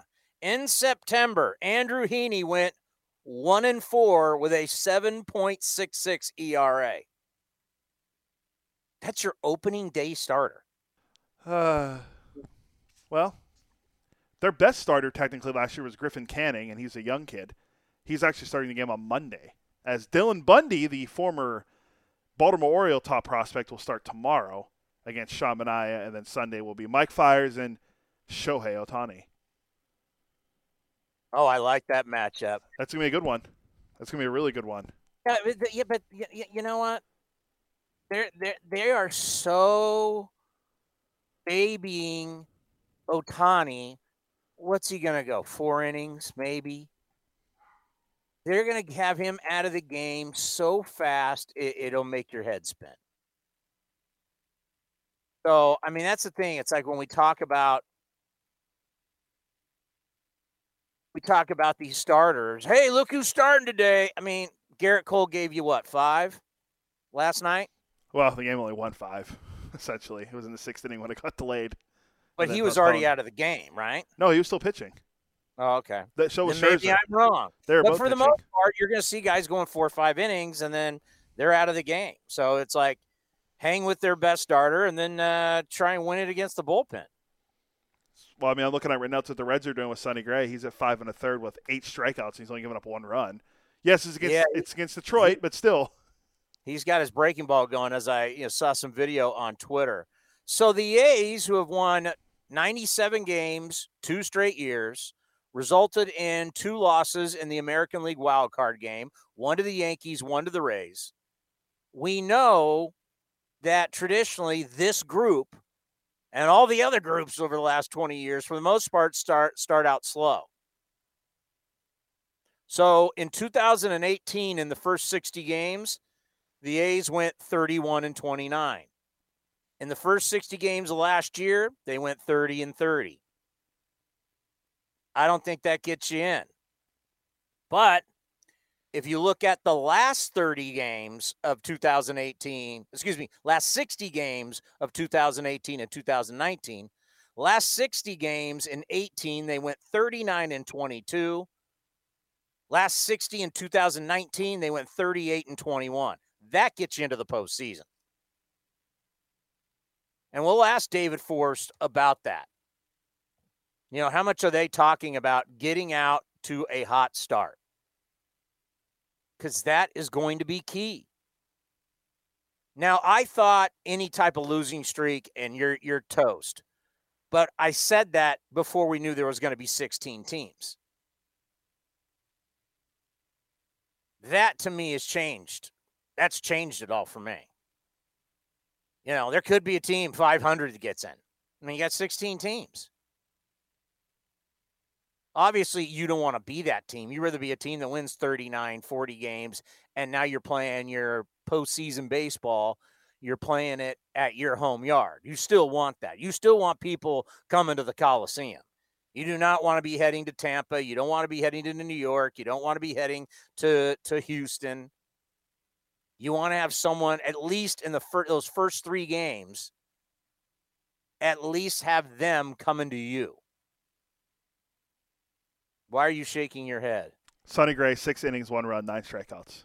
He finished. So he won through six. He threw. Sonny threw 90 pitches, 57 for strikes. So that's a pretty good start for him. But I'm with. I, I don't mean. I didn't mean to cut you off. I was just shaking my head that how how well he pitched. Yeah. I, again, it's against Detroit, but Sonny was great last year. And and if they can get Trevor Bauer right, you. I might, you know, your sleeper of the Reds might be a, a good pick if they get their pitching right because their offense. Joey Votto has a home run and two hits today. Castellanos has a hit today and an RBI. Moustakas has two hits today. So their big free agents they brought in are providing offense in the first game. Again, it's against Detroit, but still, that's it's a it's a meaningful baseball game in 60 games, and that's why if you're the A's, you want to win as many games as you can and host playoff series instead of going to like you said Tampa, New York. According to Keith Law, the the Angels are going to finish ahead of the A's, so you don't want to go to Anaheim. Uh, so winning every game you can matters, especially in this season, because I think the only thing I would disagree about is it goes back to last year, where the Nats were what 19 and 31 through 50 games, and they got hot and made to the and made it to the World Series. Could a 30 and 30 team, the eight seed, do it? Yeah, I don't see why not. Like you said, you don't see the Marlins winning two out of three games against the Dodgers. It, it could totally happen, but I think it's more in the realm of possibilities that we see the top tier teams win, like the Dodgers prevail, move on, the Yankees, the A's, the Twins. Although the Twins have won a playoff series since like I don't know, the early 2000s. It's how long it's been for them. I don't remember the exact year, but it's been a really long time since they won a playoff series. All righty. We haven't talked to him in a while. Coming up next, the first Bob Melvin show of the 2020 season. Next, right here on A's Cast Live. Become an A's insider today. Visit athletics.com backslash newsletter and sign up to receive the latest video highlights, up to date news, features, and more. All delivered free to your inbox wherever you are. That's athletics.com backslash newsletter. Some things just go together peanut butter and jelly, cookies and milk, Oakland and Kaiser Permanente. If that last one caught you off guard, it shouldn't, because Kaiser Permanente has been helping keep Oakland healthy since our very beginning. And as the official healthcare partner of the Oakland A's, that won't be changing anytime soon. Whatever you may need, you can trust Kaiser Permanente to help keep you feeling your best. Kaiser Permanente, thrive. Visit kp.org today. Chevron and its brands are committed to reliably providing fuel to customers, even during an emergency. The safety and health of workers, customers, and the communities where Chevron operates are primary concerns. In Northern California, Chevron and Texaco stations are open for business, supplying quality fuels in a safe manner. This is Chris Townsend for the Chicken Pie Shop of Walnut Creek. During these horrific times, people still need to get food, and the Chicken Pie Shop of Walnut Creek does deliver. Give them a call at 925 322 8799. That's 925 322 8799. Don't forget their world famous chicken pie and also all the other pies that they have you can freeze and have for a long time. So give the pie shop in Walnut Creek a call. You call them at 925 322 8799. You can also get beer, wine, and spirits with your delivery. And you can check out the full menu, chickenpieshopwc.com. That's chickenpieshopwc.com. A's fans, have you seen the great images of our fans all around the Coliseum during NBC Sports California broadcasts? Way back, no doubt. How far will it fly? With our Coliseum Cutouts program, fans can still be a part of the ballpark atmosphere even while watching from home. These awesome cutouts benefit the Oakland A's Community Fund. Learn more about the program at athletics.com/cutouts. A's fans, let's continue to do our part in stopping the spread of COVID 19. Be sure to wear a face mask when you leave the house, maintain social distancing, and wash your hands frequently. Visit athletics.com backslash resources. For additional resources and information on COVID 19, please stay safe. That's athletics.com backslash resources.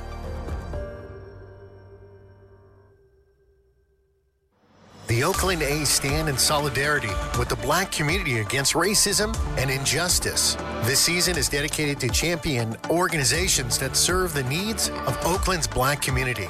The A's will work with local nonprofits focused on racial justice, social reform, African American youth, and revitalizing Oakland.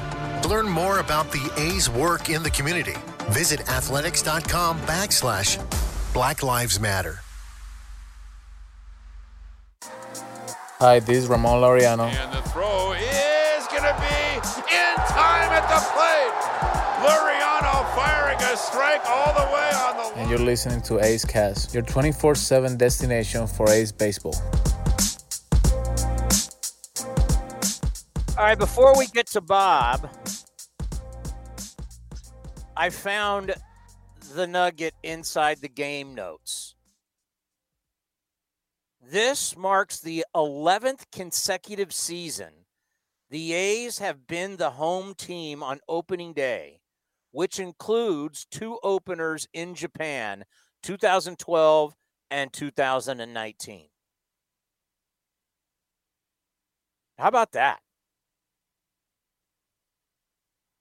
Now, they were supposed to open against the Minnesota Twins, but obviously that changed, and it's now the Halos. But how about that? I don't know how, how many teams.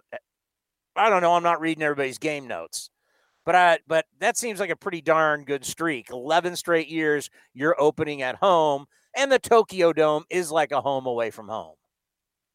Funny that you say that. That that eleven is a lot, and to know that two game two of the games were in Tokyo, uh, to start the season, and it's not like a home ballpark for the A's. It's actually, it's actually, it just shows you that how baseball's trying to grow the game too in a good way by going to play overseas and playing in Japan. But 11 straight, I can't think of any other team because like like the Yankees didn't because they started the season last night in DC. So I mean that well that's because Nats won the World Series, but still, uh, I I don't have the game notes either, like you said. But if we still had our notes from last year that we got from the the old network, they might be able to tell you. But 11 in a row is a lot, and it's not Seattle, but it's still Anaheim. And as cool as it would have been to see the Twins here on opening day, I'm just glad to see that they're playing somebody on opening day. Do you know who the two longest tenured Oakland A's are? Marcus Semien. And I want to say Mark Canha. Isn't that crazy? Both Cal guys. Both Bay Area kids. As is our next guest, too. And a Cal guy. Look at that, three in a row. I mean, there's Cal guys everywhere. It's a Cal show. Great, one of the great Cal Bears of all time, Bob Melvin. Our first Bob Melvin show in 2020. It's now time for the Bob Melvin show here on A's Cast and A's Cast Live. And Skip, you've been uh, you've been in baseball, professional baseball, the majority of your life. Uh, I just, how are you looking forward to getting this season started? I am looking forward, and you know, there was a time when you weren't really sure if you're handicapping it whether or not you'd get the season started. So I think everybody's encouraged the way things went leading up. Uh, certainly, the the results of the testing have been phenomenal, and guys are taking this seriously and staying in their bubble. And if we continue to do that, I think we have a great chance to get the season in. So uh, just getting to this point, I think everybody's excited about actually having games that count. Yeah, it's like kudos to you, your staff, and, and, and the A's and Dave Kaval and and everybody understand that we need to protect everybody. That I, I think baseball's done better than we thought uh, any of us could do. I mean, you guys have really done a very good job. Yeah, and especially the way it started out. You know, there were some problems early on about getting the tests back at a timely fashion, and you know, we really only had one you know, one problem there. And then since then, it's been really seamless. And, you know, guys are getting used to the fact that every other day you come in and things are a little different and you have to get tested. And, you know, it all starts with that. And then you try to get into your routine. You know, at the ballpark, a little, probably a little bit shorter period of time. So, um, you know, guys are, are starting to get used to that some. And like I said, we're just excited about being here. Finally, we were opening day is right around the corner you know, normally in spring training, you have all these practice fields and you have so much space. Uh, what has it been like for Ryan Christenson trying to make all this happen with all these players and you only have one diamond to work with? Yeah, it's tough. You know, we've we've done we've had to sit down for a long period of time. It was actually leading up to it um, that you're really not sure how it's going to go. The last thing you want is the players thinking that you're unorganized and people standing around and the cage isn't ready and whatever. So uh, that those were kind of the concerns early on. But you know, once we got a, a template on a game day, a template on a workout day, uh, you know, we, we we started to figure it out pretty quickly, and Ryan does a great job of that. So we have two cages here, using both cages, using stuff on the field, obviously rotating guys in defensively, and I think all went really well uh, based on the fact that usually, you know, one field in spring training is not going to do it, uh, but we we seem to work around it you know, and, and, you think about your guys, and got to we got to talk to a couple of them during the break. I mean, they all stayed in shape. They all seem ready to rock. Uh, how impressed were you about how these guys come back? And we thought, well, how long is it going to take them to get ready? It seems like most of them were they're basically ready to go. They were, and they, you know, I think that's that's a benefit. And, and our health's been pretty good, other than AJ right now you know we're we're fully healthy. And you know not only you have to worry about injuries you have to worry about you know health in, in the covid world too. So um you know we've been spacing guys out you know the workouts have been longer and and you know based on the fact that guys are getting here at, at different times but uh, they came ready to go and we were able to work them pretty good early on to where I think everybody felt good physically, uh, you know, getting through the last couple games against the Giants you know, obviously Jesus Luzardo tested positive for COVID 19, asymptomatic.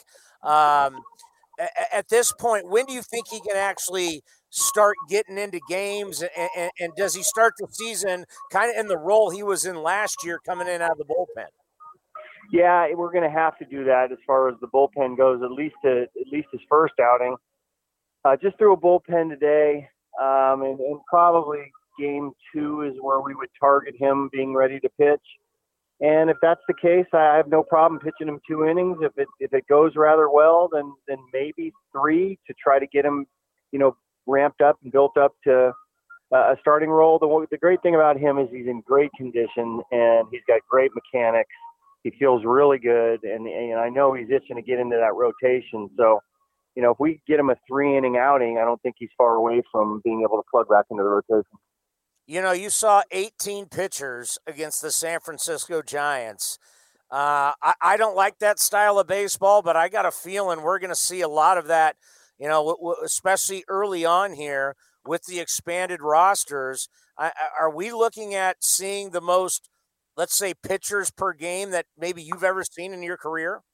Yeah, without a doubt. I, I mean, it's it, no one's going to be able to do that you know, it, 18 pitchers in two days, you're not going to have 18 pitchers on your roster. So you just can't do that. But um, you're going to see some, you know, like three, three and two and one, or you're going to see a lot of twos, and you're going to see some starters maybe only pitching a couple innings. So it's going to be a lot different in a year where you can really, you know, experiment. The rules have changed a little bit. I think this is a year that you'll see some teams kind of try to do it like Tampa and and maybe even more so. I mean, there are, there are a lot of numbers that would suggest the fewer times you see a pitcher, the better chance that the pitcher has.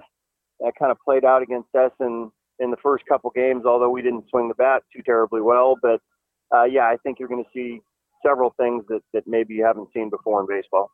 You know, you've got quite a few guys that are in their prime. They're young, they're strong. Uh, just how excited are you with your young core? It's only 60 games, but you got some really special players. We do, and and you know the the trick is trying to get them to understand too that you know 60 games when you don't have a full spring it can be difficult on the body. We don't want to wear anybody out because all these guys are going to want to play 60 games. So um, some some conversations, some tough conversations are probably going to happen at times. You want to keep your other guys ready too, but you have to understand that you know 60 games right out of you know a short spring might be a, a difficult task. You know, especially with not too many days off. But uh, I've already heard from a few of my guys that says 60 knows in their mind 60 is no problem. yeah, yeah. How, are you, how, how are you going to talk Marcus Semien out of, of not playing a game? Yeah, I don't know that I talk. You know, if anybody's conditioned for 60, it's Marcus. Kid over first base has been known to run out there on a consistent basis too, and the and the third baseman's itching to do it. So uh, we'll see. But I think you know we'll we'll try to monitor it. Training staff has a lot to say about how they think guys are condition wise and which guys you know are out there playing on, with their hair on fire and which guys have a better chance to you know, play more games. So it'll be an ongoing discussion. What do you think it's going to be like where you're playing all your games on the West Coast, other than the Texas teams? You're staying on the West Coast. What do you think that's going to? I mean, obviously, a far uh, less travel than normal. But what do you think that's going to be like? I'm all for it. I mean, I mean, I love going to Yankee Stadium. I love going to Fenway Park and so forth. But you can understand the reasons this year.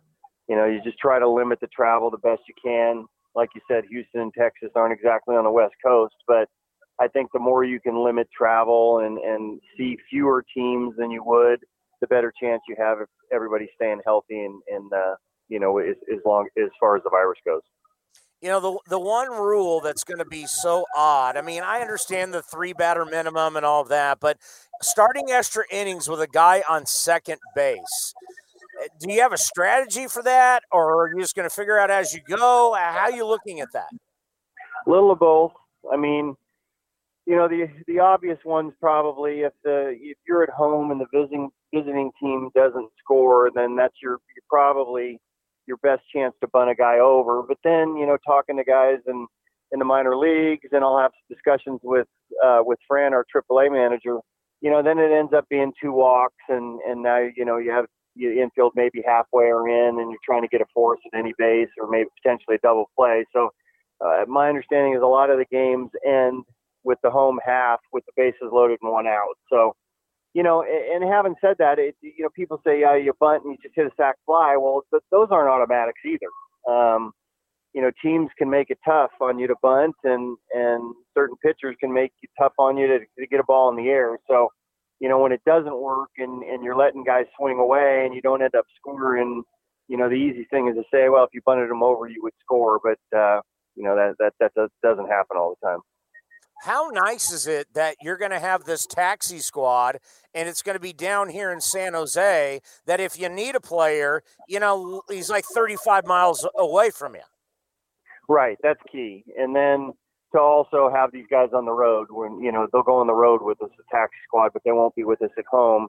And when they're at home, they'll be, you know, doing simulated stuff like we were doing, you know, here to try to, you know, develop guys and get them more at bats in a year that you know there's no minor league, so you know there, there's a balance to that as well. But we're comfortable with the with our taxi squad guys, and uh, you know we have a pitcher, catcher, and a guy that can play multiple positions. So um, it is nice to to have just short short drive away. You know, speaking of a guy who plays multiple positions, but yet he's just been raking, uh, if you want to call it summer camp or spring, uh, spring training 2.0. I, I mean, Chad Pinder, I, I, don't. I don't know how you keep him out of the lineup.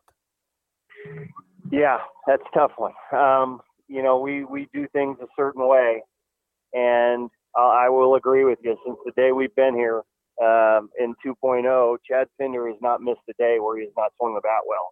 Whether it's righties, whether it's lefties, whatever, he's just been a tough out, and he's he's come in with with a great attitude.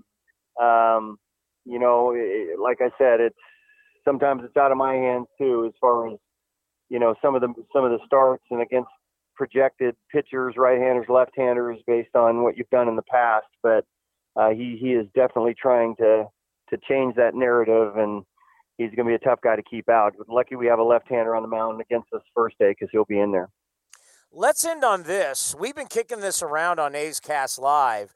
When you talk about a 60 game season, how valuable a bullpen guy will be. And we just, you know, we talked to Liam Hendriks, and you just think if a guy has like 20 something saves, X amount of wins, I mean, could this be the first time we see a reliever win the MVP since Dennis Eckersley did it in the early 90s?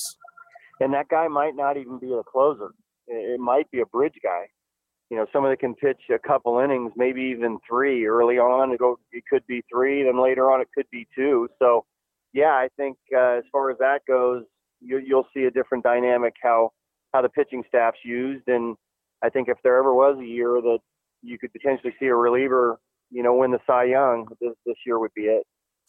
Well, I got to tell you, Bob. Normally we do this in your office, and uh, I haven't seen you in a while. We miss you.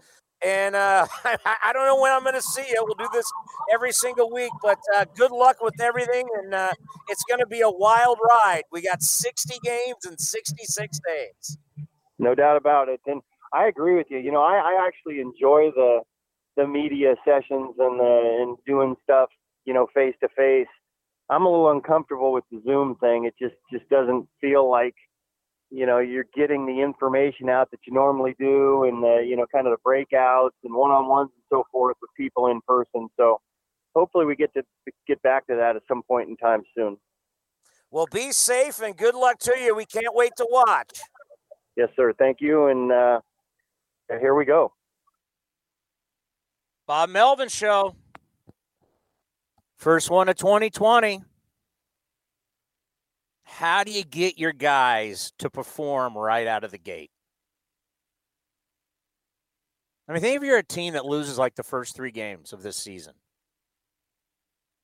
you'll be in full on panic mode.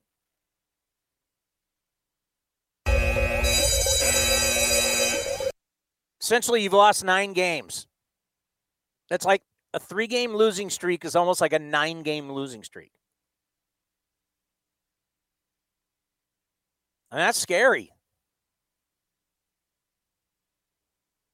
You got to get going and you got to get going right away. If you want to be one of those teams that, I mean, obviously 40 games is attainable. If the A's in the last 60 games The last two years, they've won 39 and 38. 40's doable. It's kind of the it's it, it's middle of the road is kind of the teams we just don't know how they're going to be. Like how how good are the Rangers going to be? How good are the Angels going to be? How good are the Diamondbacks going to be? Or the Padres or the Rockies? I mean, no offense to Giants fans, but when the Panda's hitting third for you, I don't think you got much of a chance. Sorry. Right? Yeah, you're right. And sorry, I, as you were saying, I was laughing to myself because I looked at my computer screen and looked at the uh, scoreboard on ESPN. Uh, the Twins already up one nothing. Uh, Max Kepler hit a leadoff homer, so the Twins are still hitting home runs. Uh, so I don't think the uh, Juice Baseball is gonna, or D Juice Baseball, whatever it is this year, is gonna slow them down as they're already up one nothing. Are you sure it's not juiced? I mean, Cespedes launched a ball that hasn't landed yet, and he is the first DH to hit a home run in the National League. So he's the, f- the first guy in the to be the National League DH to hit a home run in the National League National League game. First How one. far did how, how far did Giancarlo Stanton's ball go yesterday? Uh, it's another ball that hasn't landed yet. That ball was crushed, and Scherzer just let the uh, the uh, God. Uh, not going to say it, but you know he, you could hear hot mic alert. He got picked up on there. Uh, so Oh, there- did he really? Yeah, he, he as soon as the ball was hit, you can hear him just uh, say something. Then Joc Pederson last night, same thing. He hit a ball, and you hear him drop the f bomb. It was uh, I kind of like it. I know they're trying to get rid of the profanity. Then I think it adds an element to it that's that's uh, that's unknown that people aren't used to. I mean, I get it, you're Hey, trying to censor it, but These games are on cable. Fact. It's cable. It's it- it's cable television. So if you curse, they're not gonna, you know. FCC's not coming after the players. I mean, you're getting the real. I mean, imagine if the players are mic'd up and you're really getting the real, real. But that's the that's the future. We love it when people get mic'd up in the NFL or the NBA. Yeah, I remember Mookie Betts was mic'd up in spring training, it's one of my favorite ones ever. and that was with the Red Sox, right? Yeah, he's talking to Karl Ravech and the guys, and they're asking him a question. He's like, "A ball." He goes, "Oh, God, I'm, I don't think I'm going to get that one, guys." And he's just like, you can hear him running and like running out of breath to get the ball. I love that. Like there was in the All Star game, they did it last year too. Freddie Freeman and Verlander facing each other in the game. Like I loved when they did that. It takes you behind the curtain and lets you see the personality of the players. Perfect example. Matt Chapman was on the broadcast last night in the Giants Dodgers game people are still wondering why he was on there, but I know 100% why he's on there. He's there to promote the game that's on ESPN tonight. He was great for 10 minutes. You get to see a personality side, of, the side of his personality that most people don't know about. It was great that they- were doing that. I thought you were talking about tomorrow's game. Tonight's game's on ESPN. Yeah, tonight's game's on ESPN. It's on it's on local TV too, if I'm not mistaken. Okay. But it's also on Yeah. ESPN with Karl Ravech, Eduardo, and Jessica Mendoza. But it's on from when I looked, it's on TV here, and Gooby and guys will be on TV in LA as well, so you don't have to worry about that. Uh, talking about worrying, the Rays need to be worrying really bad because remember when we last talked, it was three one.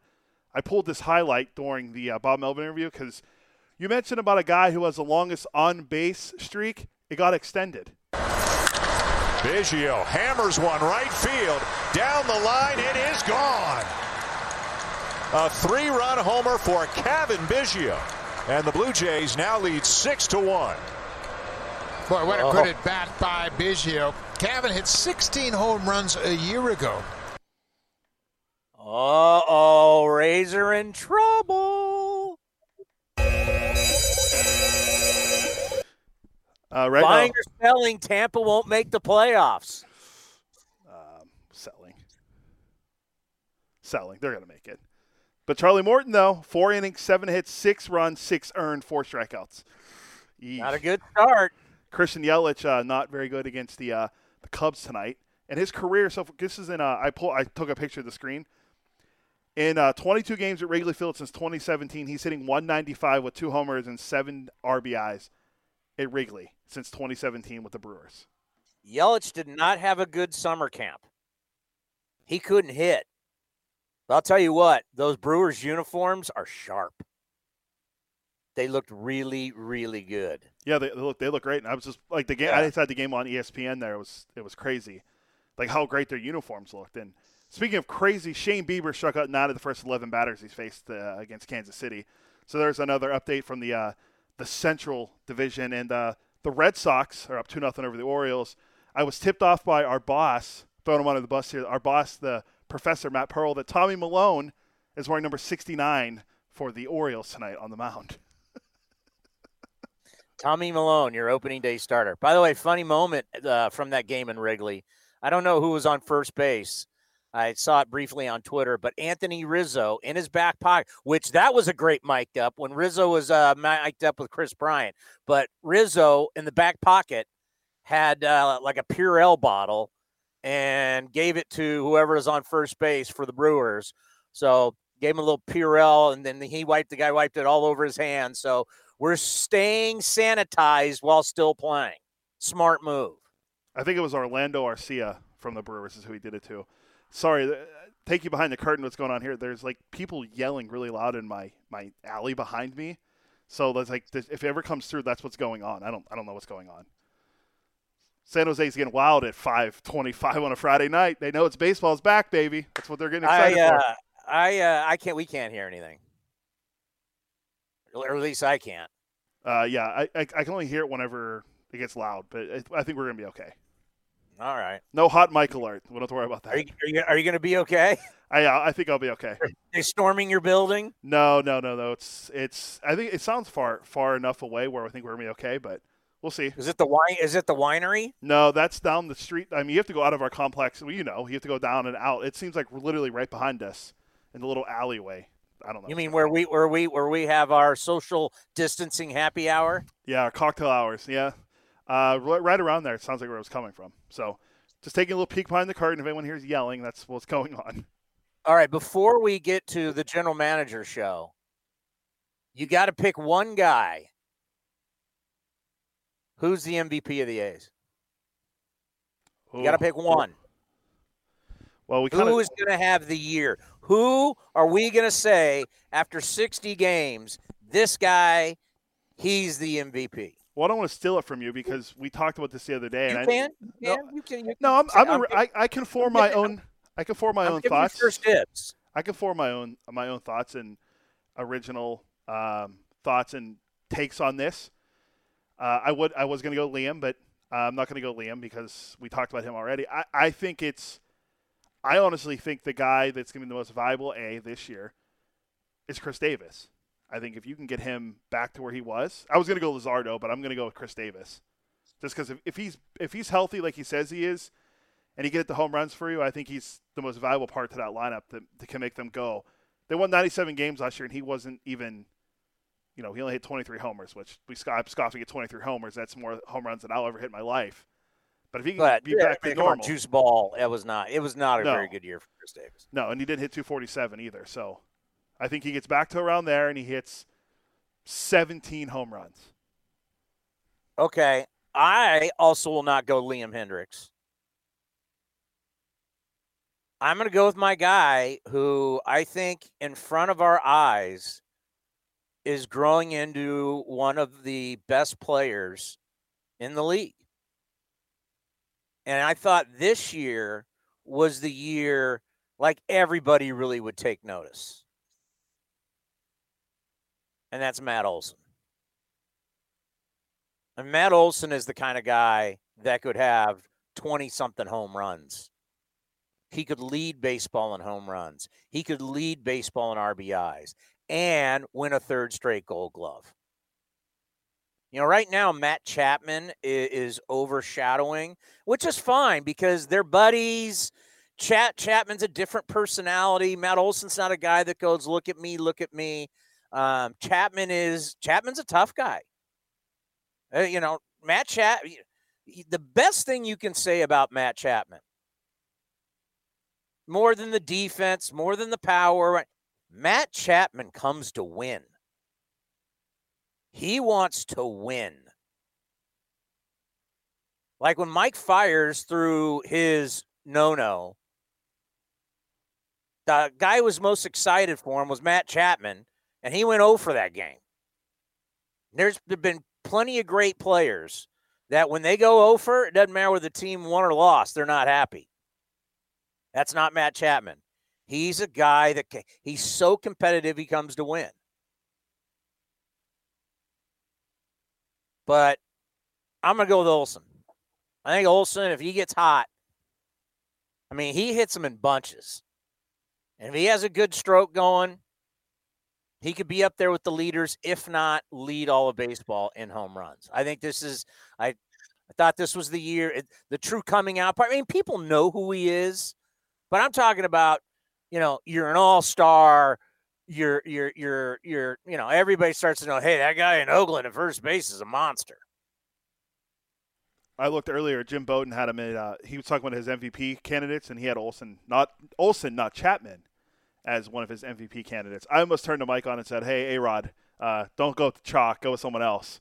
Because I figured you were going to go chat if you weren't going to go Olson with someone. Because we both said we weren't going to go with Liam. Because we both agreed the other day that we think Liam could be the most viable guy on the A's team. But I tried to go somewhere offensively, and I was trying to pick between Chris well, Davis what, or what, Laureano. What if what if Semien has a duplicate year? I mean, the numbers will will be different because of 60 games, but what what if Marcus does everything he did last year?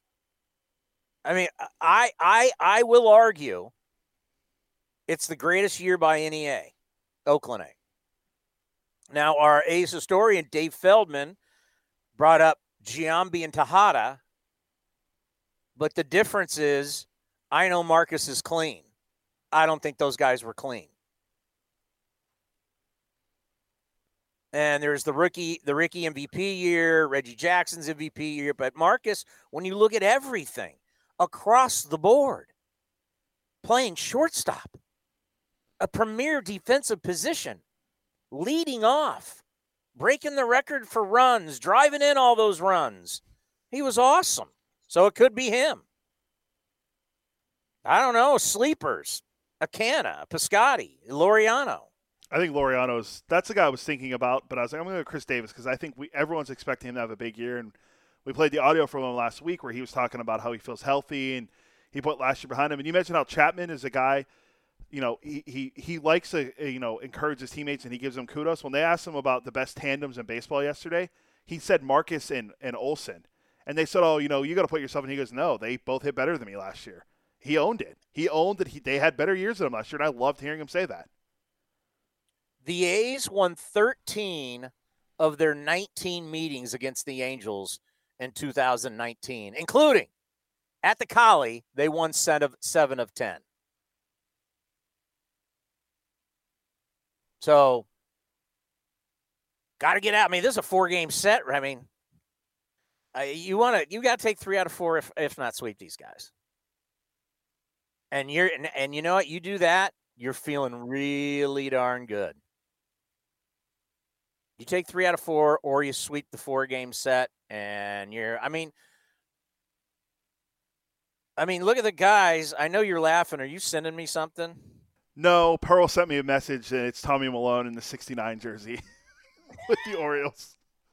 And he put hashtag legend. It's just it's just it's the little things that make you laugh anymore. Um, uh, you're you're right though. A, a four game sweep against the lineup, the the the rotation we mentioned for the Angels: Heaney, Bundy, Ohtani coming off Tommy John, and Griffin Canning coming off of an injury last year. Three out of four should be what you're. You should strive for a sweep. A three out of four, I think you feel good about yourself. Technically, being nine and three after a four game set. Think about yeah. that for a second. Yeah, I mean, because who scares you? Does Andrew Heaney scare you? Does Dylan Bundy scare you? Shohei is not going to go very long in this game.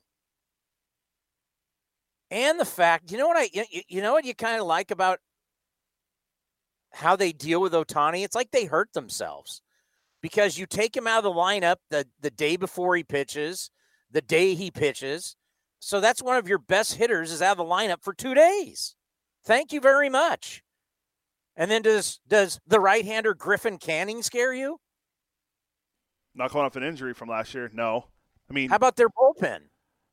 Who? I don't who? know who, who's even in their bullpen. Who? That's what I'm saying. I mean, I don't want people to think, oh, you're overconfident. You know, they're a big. I'm just saying, if you think you're one of the best teams in the game, and you want to win around 40 games, and you want to win the division, you you win game. I mean, Dylan Bundy last year was 7 and 14 with a 4.79 ERA. Griffin Canning was 5 and 6 with a 4.58. You're throwing Frankie Montas, you've got Manaea, You've got Fiers. you got Bassett. The guys you are putting on the mound are better than the guys they are. Your bullpen's better than their bullpen. Is there firepower on both sides? Sure. But if Rendon isn't playing, he's not in the lineup, right? No, he's not playing. Okay, if R- Rendon's not in the lineup, and now you're going to tell me Ohtani won't be in the lineup Saturday or Sunday, you're you're you're not seeing their best lineup for four days. So I'm making the case of why I say three out of four or potentially a four game sweep. You're not getting their best. And that's the mentality winners take. You know, the good teams, they expect to win every series. And now that we only have 60 games, I mean, it's like you lose a series, it's going to hurt. And you get swept in a series. Oh, God. Okay, it is time for the David Forst Show. Every single week here on A's Cast Live and A's Cast, we will get the general manager of your Oakland Athletics. Here is David Forst. It's time now for the David Forst Show here on A's Cast and A's Cast Live. And earlier today, David got a chance to talk with Dave Kaval and told him what you know what a great job all of you guys have done. And I want to say the same thing to you. And he gave you kudos. The fact that we're able to get this done and we're able to do it safely. You and your staff have done a tremendous job. Well, thank you. It's nice that uh, nice that Dave mentioned uh, mentioned me, but yeah, I, I haven't done a whole lot. It's it's been the guys in the clubhouse and the medical staff, the coaching staff. Those guys have all had, had have all had to adjust to a new norm and a new way of doing things. And um, you know, Ryan Christenson's writing up a, a schedule every day that has six different arrival times, and Nick Paparesta and Tony Leo are you know putting out schedules for testing and and where guys have to be and when. And it's it's uh, there's a lot of mechanics to it, but uh, our guys have done a good job and uh, gotten us to the to this point, which was the goal. Yeah, when we first thought about this summer camp opening up, and you, you, you talk about Ryan Christenson, you know, it's not like you have endless fields down in Mesa, Arizona. You've got only one field, one diamond, and all these different players who you know need to hit and throw. It's it's kind of crazy to think that you guys pulled it off. yeah, they, they they did a good job adjusting to that. And like you said, when when we're in Mesa, we've got half fields and batting cages and six pack mounds and all kinds of things at their disposal. But for three and a half weeks, they made do with with one field, a couple cages, a couple bullpens, and uh, and they got everybody ready and and pretty much healthy here. Uh, you know, obviously we've had the setback with Puk, but uh, but otherwise uh, this is the team that we thought we were going to be looking at uh, three weeks ago, three months ago, six months ago. I don't know. How long has it been since we put this team together? My God, the winter the winter meeting seems like it was years ago. Yeah, I mean, someone tells me it's July, but I I'm not sure that's right. So I guess I guess we'll see. So you mentioned AJ Puk. He's throwing today, correct? Yeah, I think the plan is for him to play catch today for the first time since his injection on Monday. So that that's I would say good news, right? Yeah, I, I mean that's what we that's what we expected coming out of that. Usually you, you shut down for a matter of days once you have an injection like that, and then you you know you got to test it out and see. I, I don't I don't know exactly what the the time frame is for him to play catch before he stretches it out before he gets on the mound, but um, but yeah, we'll see how he feels uh, just getting out there and, and throwing from 50 to 60 feet. And then, of course, Jesus Luzardo coming back after testing positive for COVID. Uh, how exactly do you envision his role at the start of, of this season? Well, I, I, think he's look. He's obviously not stretched out. He's in the bullpen, but I think you know our goal as a group is to try and get Jesus into some uh, some opportunities where he can get multiple innings and potentially be an option for the rotation sometime in the next couple weeks. So it's you know it's a tricky balance. Obviously, every game counts. We're trying to win every night, um, but you also know down the line you've got a better shot to win if Jesus is starting every fifth day. So um, hopefully Bob can blend those two things, get him to some you know two, three, four inning outings in meaningful situations, and uh, and go from there. You know, Frankie Montas last year to start the year, if he doesn't have the the test, there's a good chance Frankie could have been starting the All Star game. He definitely would have been an All Star. And I got to think if you're the Angels tonight, you know, having a guy get up there throwing 98, 97 at you with that split finger fingers, no day at the beach, it's a rough way to start. But uh, what are your expectations for Frankie with, with such a talented arm? Yeah, our hope is that Frankie picks up right where he left off last year. Obviously, we, we had the one start he made uh, the last week of the season, but uh, like you said, you know, we saw what he was able to do in the first half and was on on track to have you know potentially like a Cy Young caliber year. So uh, I'm glad we got him in there the first night. He's looked great. I mean, we've all seen the videos from his time off throwing 100 miles an hour in a cage, and he's a guy who kept in great shape this whole time and it'll be exciting to see him out there tonight. What did you think when Major League Baseball got it done yesterday, right before first pitch, to have 16 teams make the playoffs? I mean, I kind of thought, hey, why not? Like the season's already weird. Let's make it a little weirder. Um, I mean, yeah, it's great. I mean, it's more more excitement for the fans. It's more teams participating in the postseason, and in a season like this where 60 games is going to determine the, the postseason teams, you know, frankly, without playing 11, you know, 11 other teams in our, or 10 other teams in our league. Um, it, yeah, I think my, my ultimate feeling was why not? Let's, let's see how it happens. You know, I was worried about that if they didn't do this, and we didn't think they were, that we would come down to like the last week and you could have like 13 teams all vying for the postseason. Then we were going to have to get into all these scenarios and tiebreakers and all that. I, I, I think that this is going to help alleviate that mess. I, I think so too, but uh, look, inevitably, uh, we're going to end up with two or three teams tied for eighth place, aren't we? I mean, isn't that how it always happens? And then we're gonna we're gonna have the NFL style tiebreakers because they're, they're not going to have tiebreaker games. So it's it's ironic that like one of the first tiebreakers is head to head record, and we won't have a head to head record against those 10 other teams in our league that we're not playing. So we'll have to go immediately to number two. But yeah, it's it's fun. It adds a new element, something for, for people to get excited about. And, and like I said, more more teams in the postseason is uh, is never a bad thing. How much have you guys talked about getting out off to a fast start? It's I mean it's it's on everybody's mind without a doubt. I mean you have the example from last year of, of the Nationals, the, the World Series champion who threw 50 games were 19 and 31 and probably don't make the postseason in a season like this. So uh, you know how important it is. You, you know everybody everybody around here knows our sort of track record of kind of starting slowly and then revving up come the second half and that's not really an option this year. So everybody's got it on their mind. I don't think it changes anything we do ultimately day to day, but everybody knows it's important. So we, we, we know your core guys, you know, Olson, Chapman, Semien, these guys are such terrific players. But who do you think could be a breakout player on your roster this year?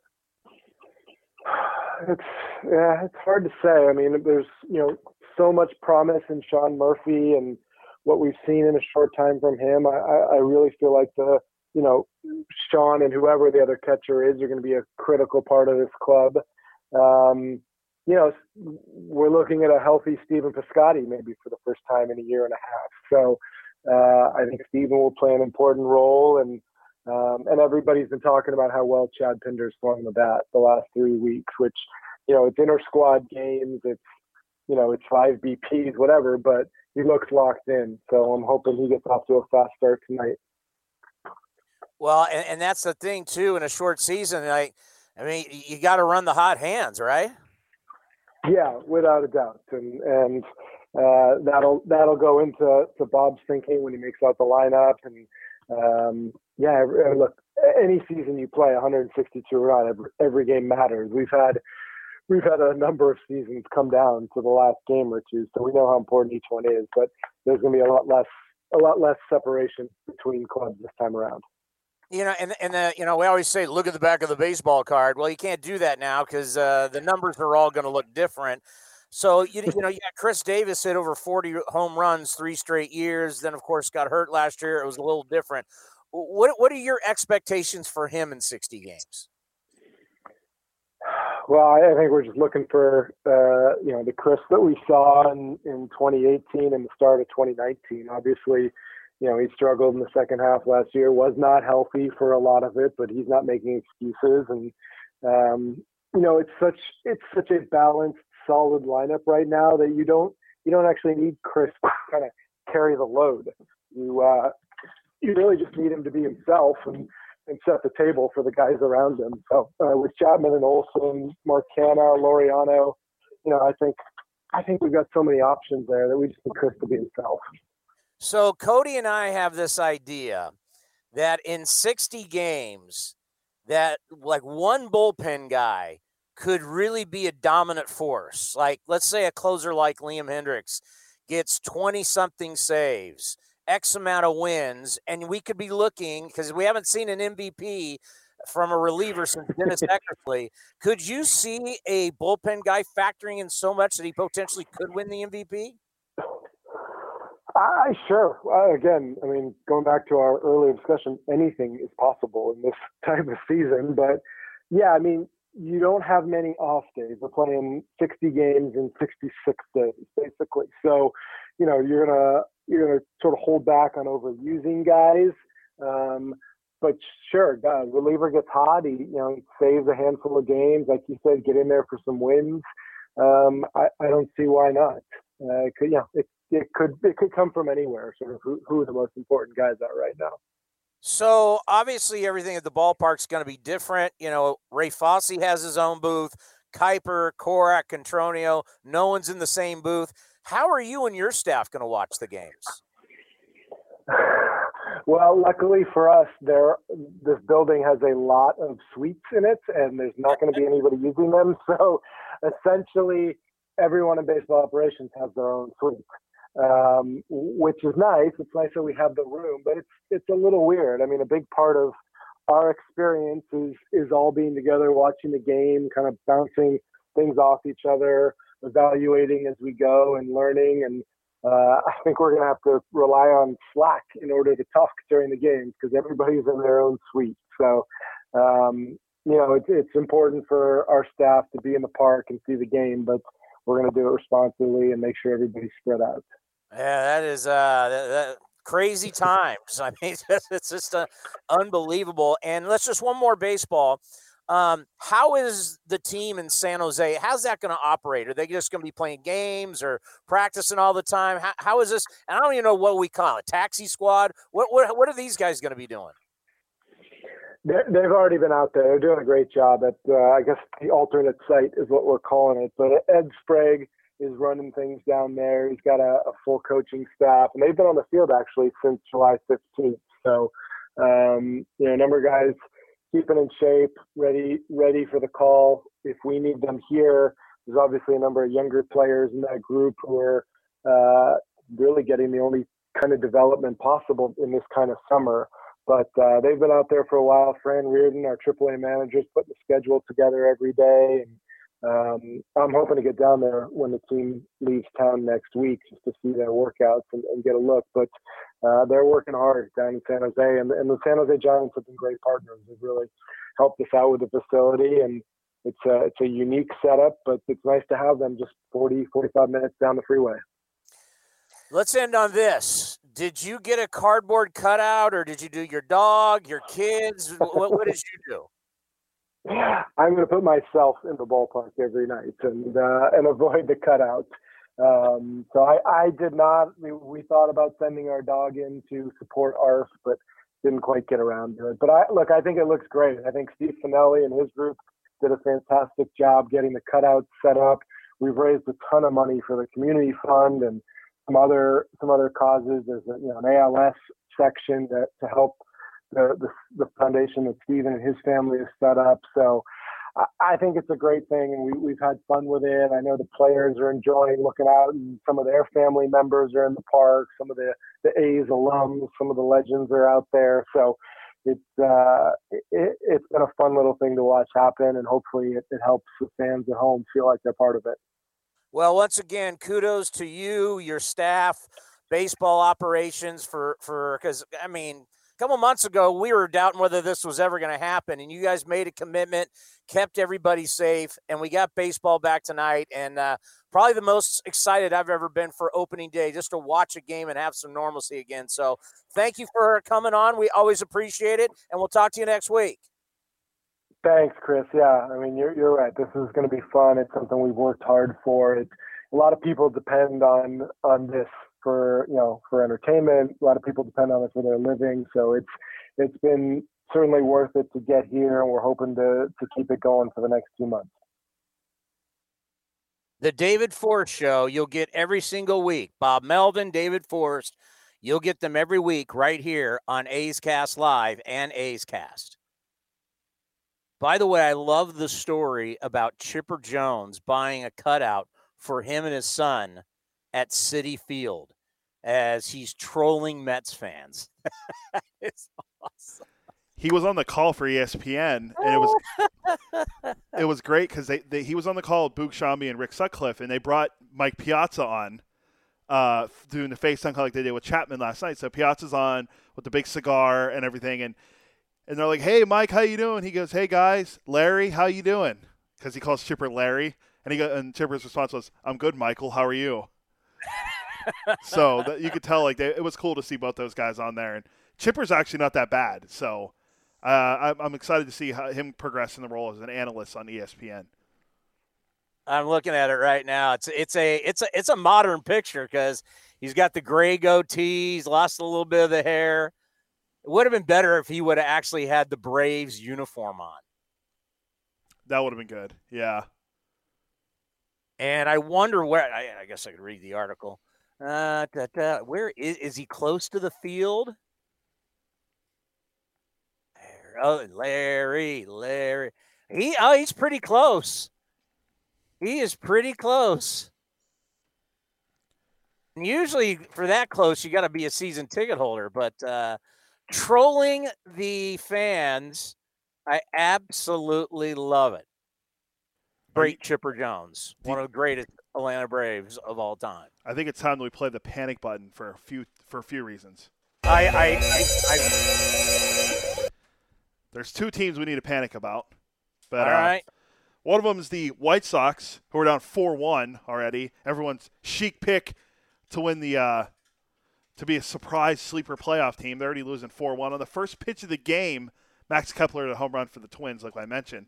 So they're down my Miami Marlins are beating the Phillies four to one in the sixth inning.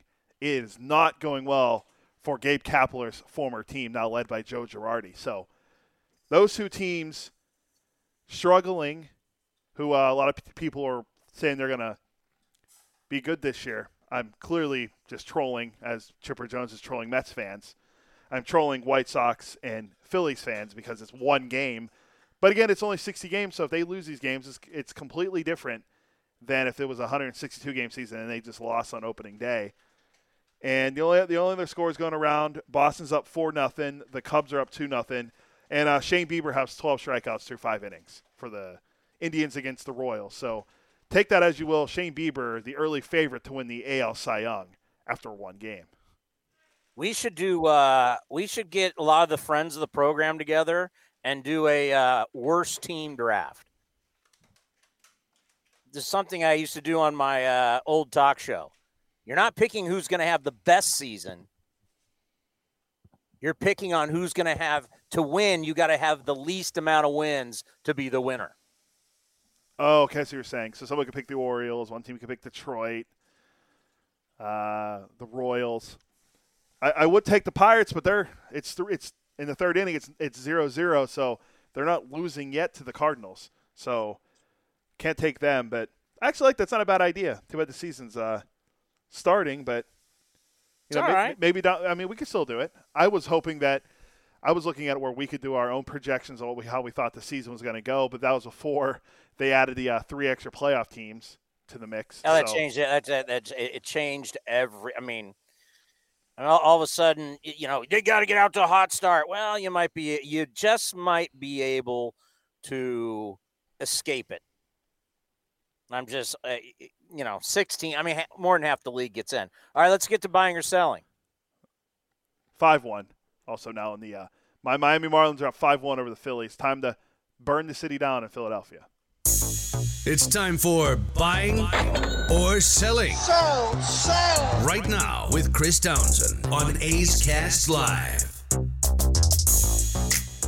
It's been a while since we've done buying or selling, so I haven't really had to update much of the uh, material I already wrote out. So, but first, for everyone on A's Cast next, you're going to have opening day with the A's Total Access pregame show with you. That's Chris Townsend. And then A's Angels on A's Cast and NBC Sports California and ESPN as well. So the other day I was watching our friends Brian Kenny and Mad Dog Russo on MLB Now. Great show on MLB Network. Check it out if you've never watched it. You'll learn a lot. They were discussing the Hall of Fame. The name Curt Schilling was thrown out there. Brian Kenny made a good point. He said something along the lines that Curt Schilling didn't go in this previous election. He might not go in the next one because of Derek Jeter, meaning the writers don't want to take the moment away from Derek Jeter. Now, 55 career at bats against Curt Schilling. I just want to do this for fun.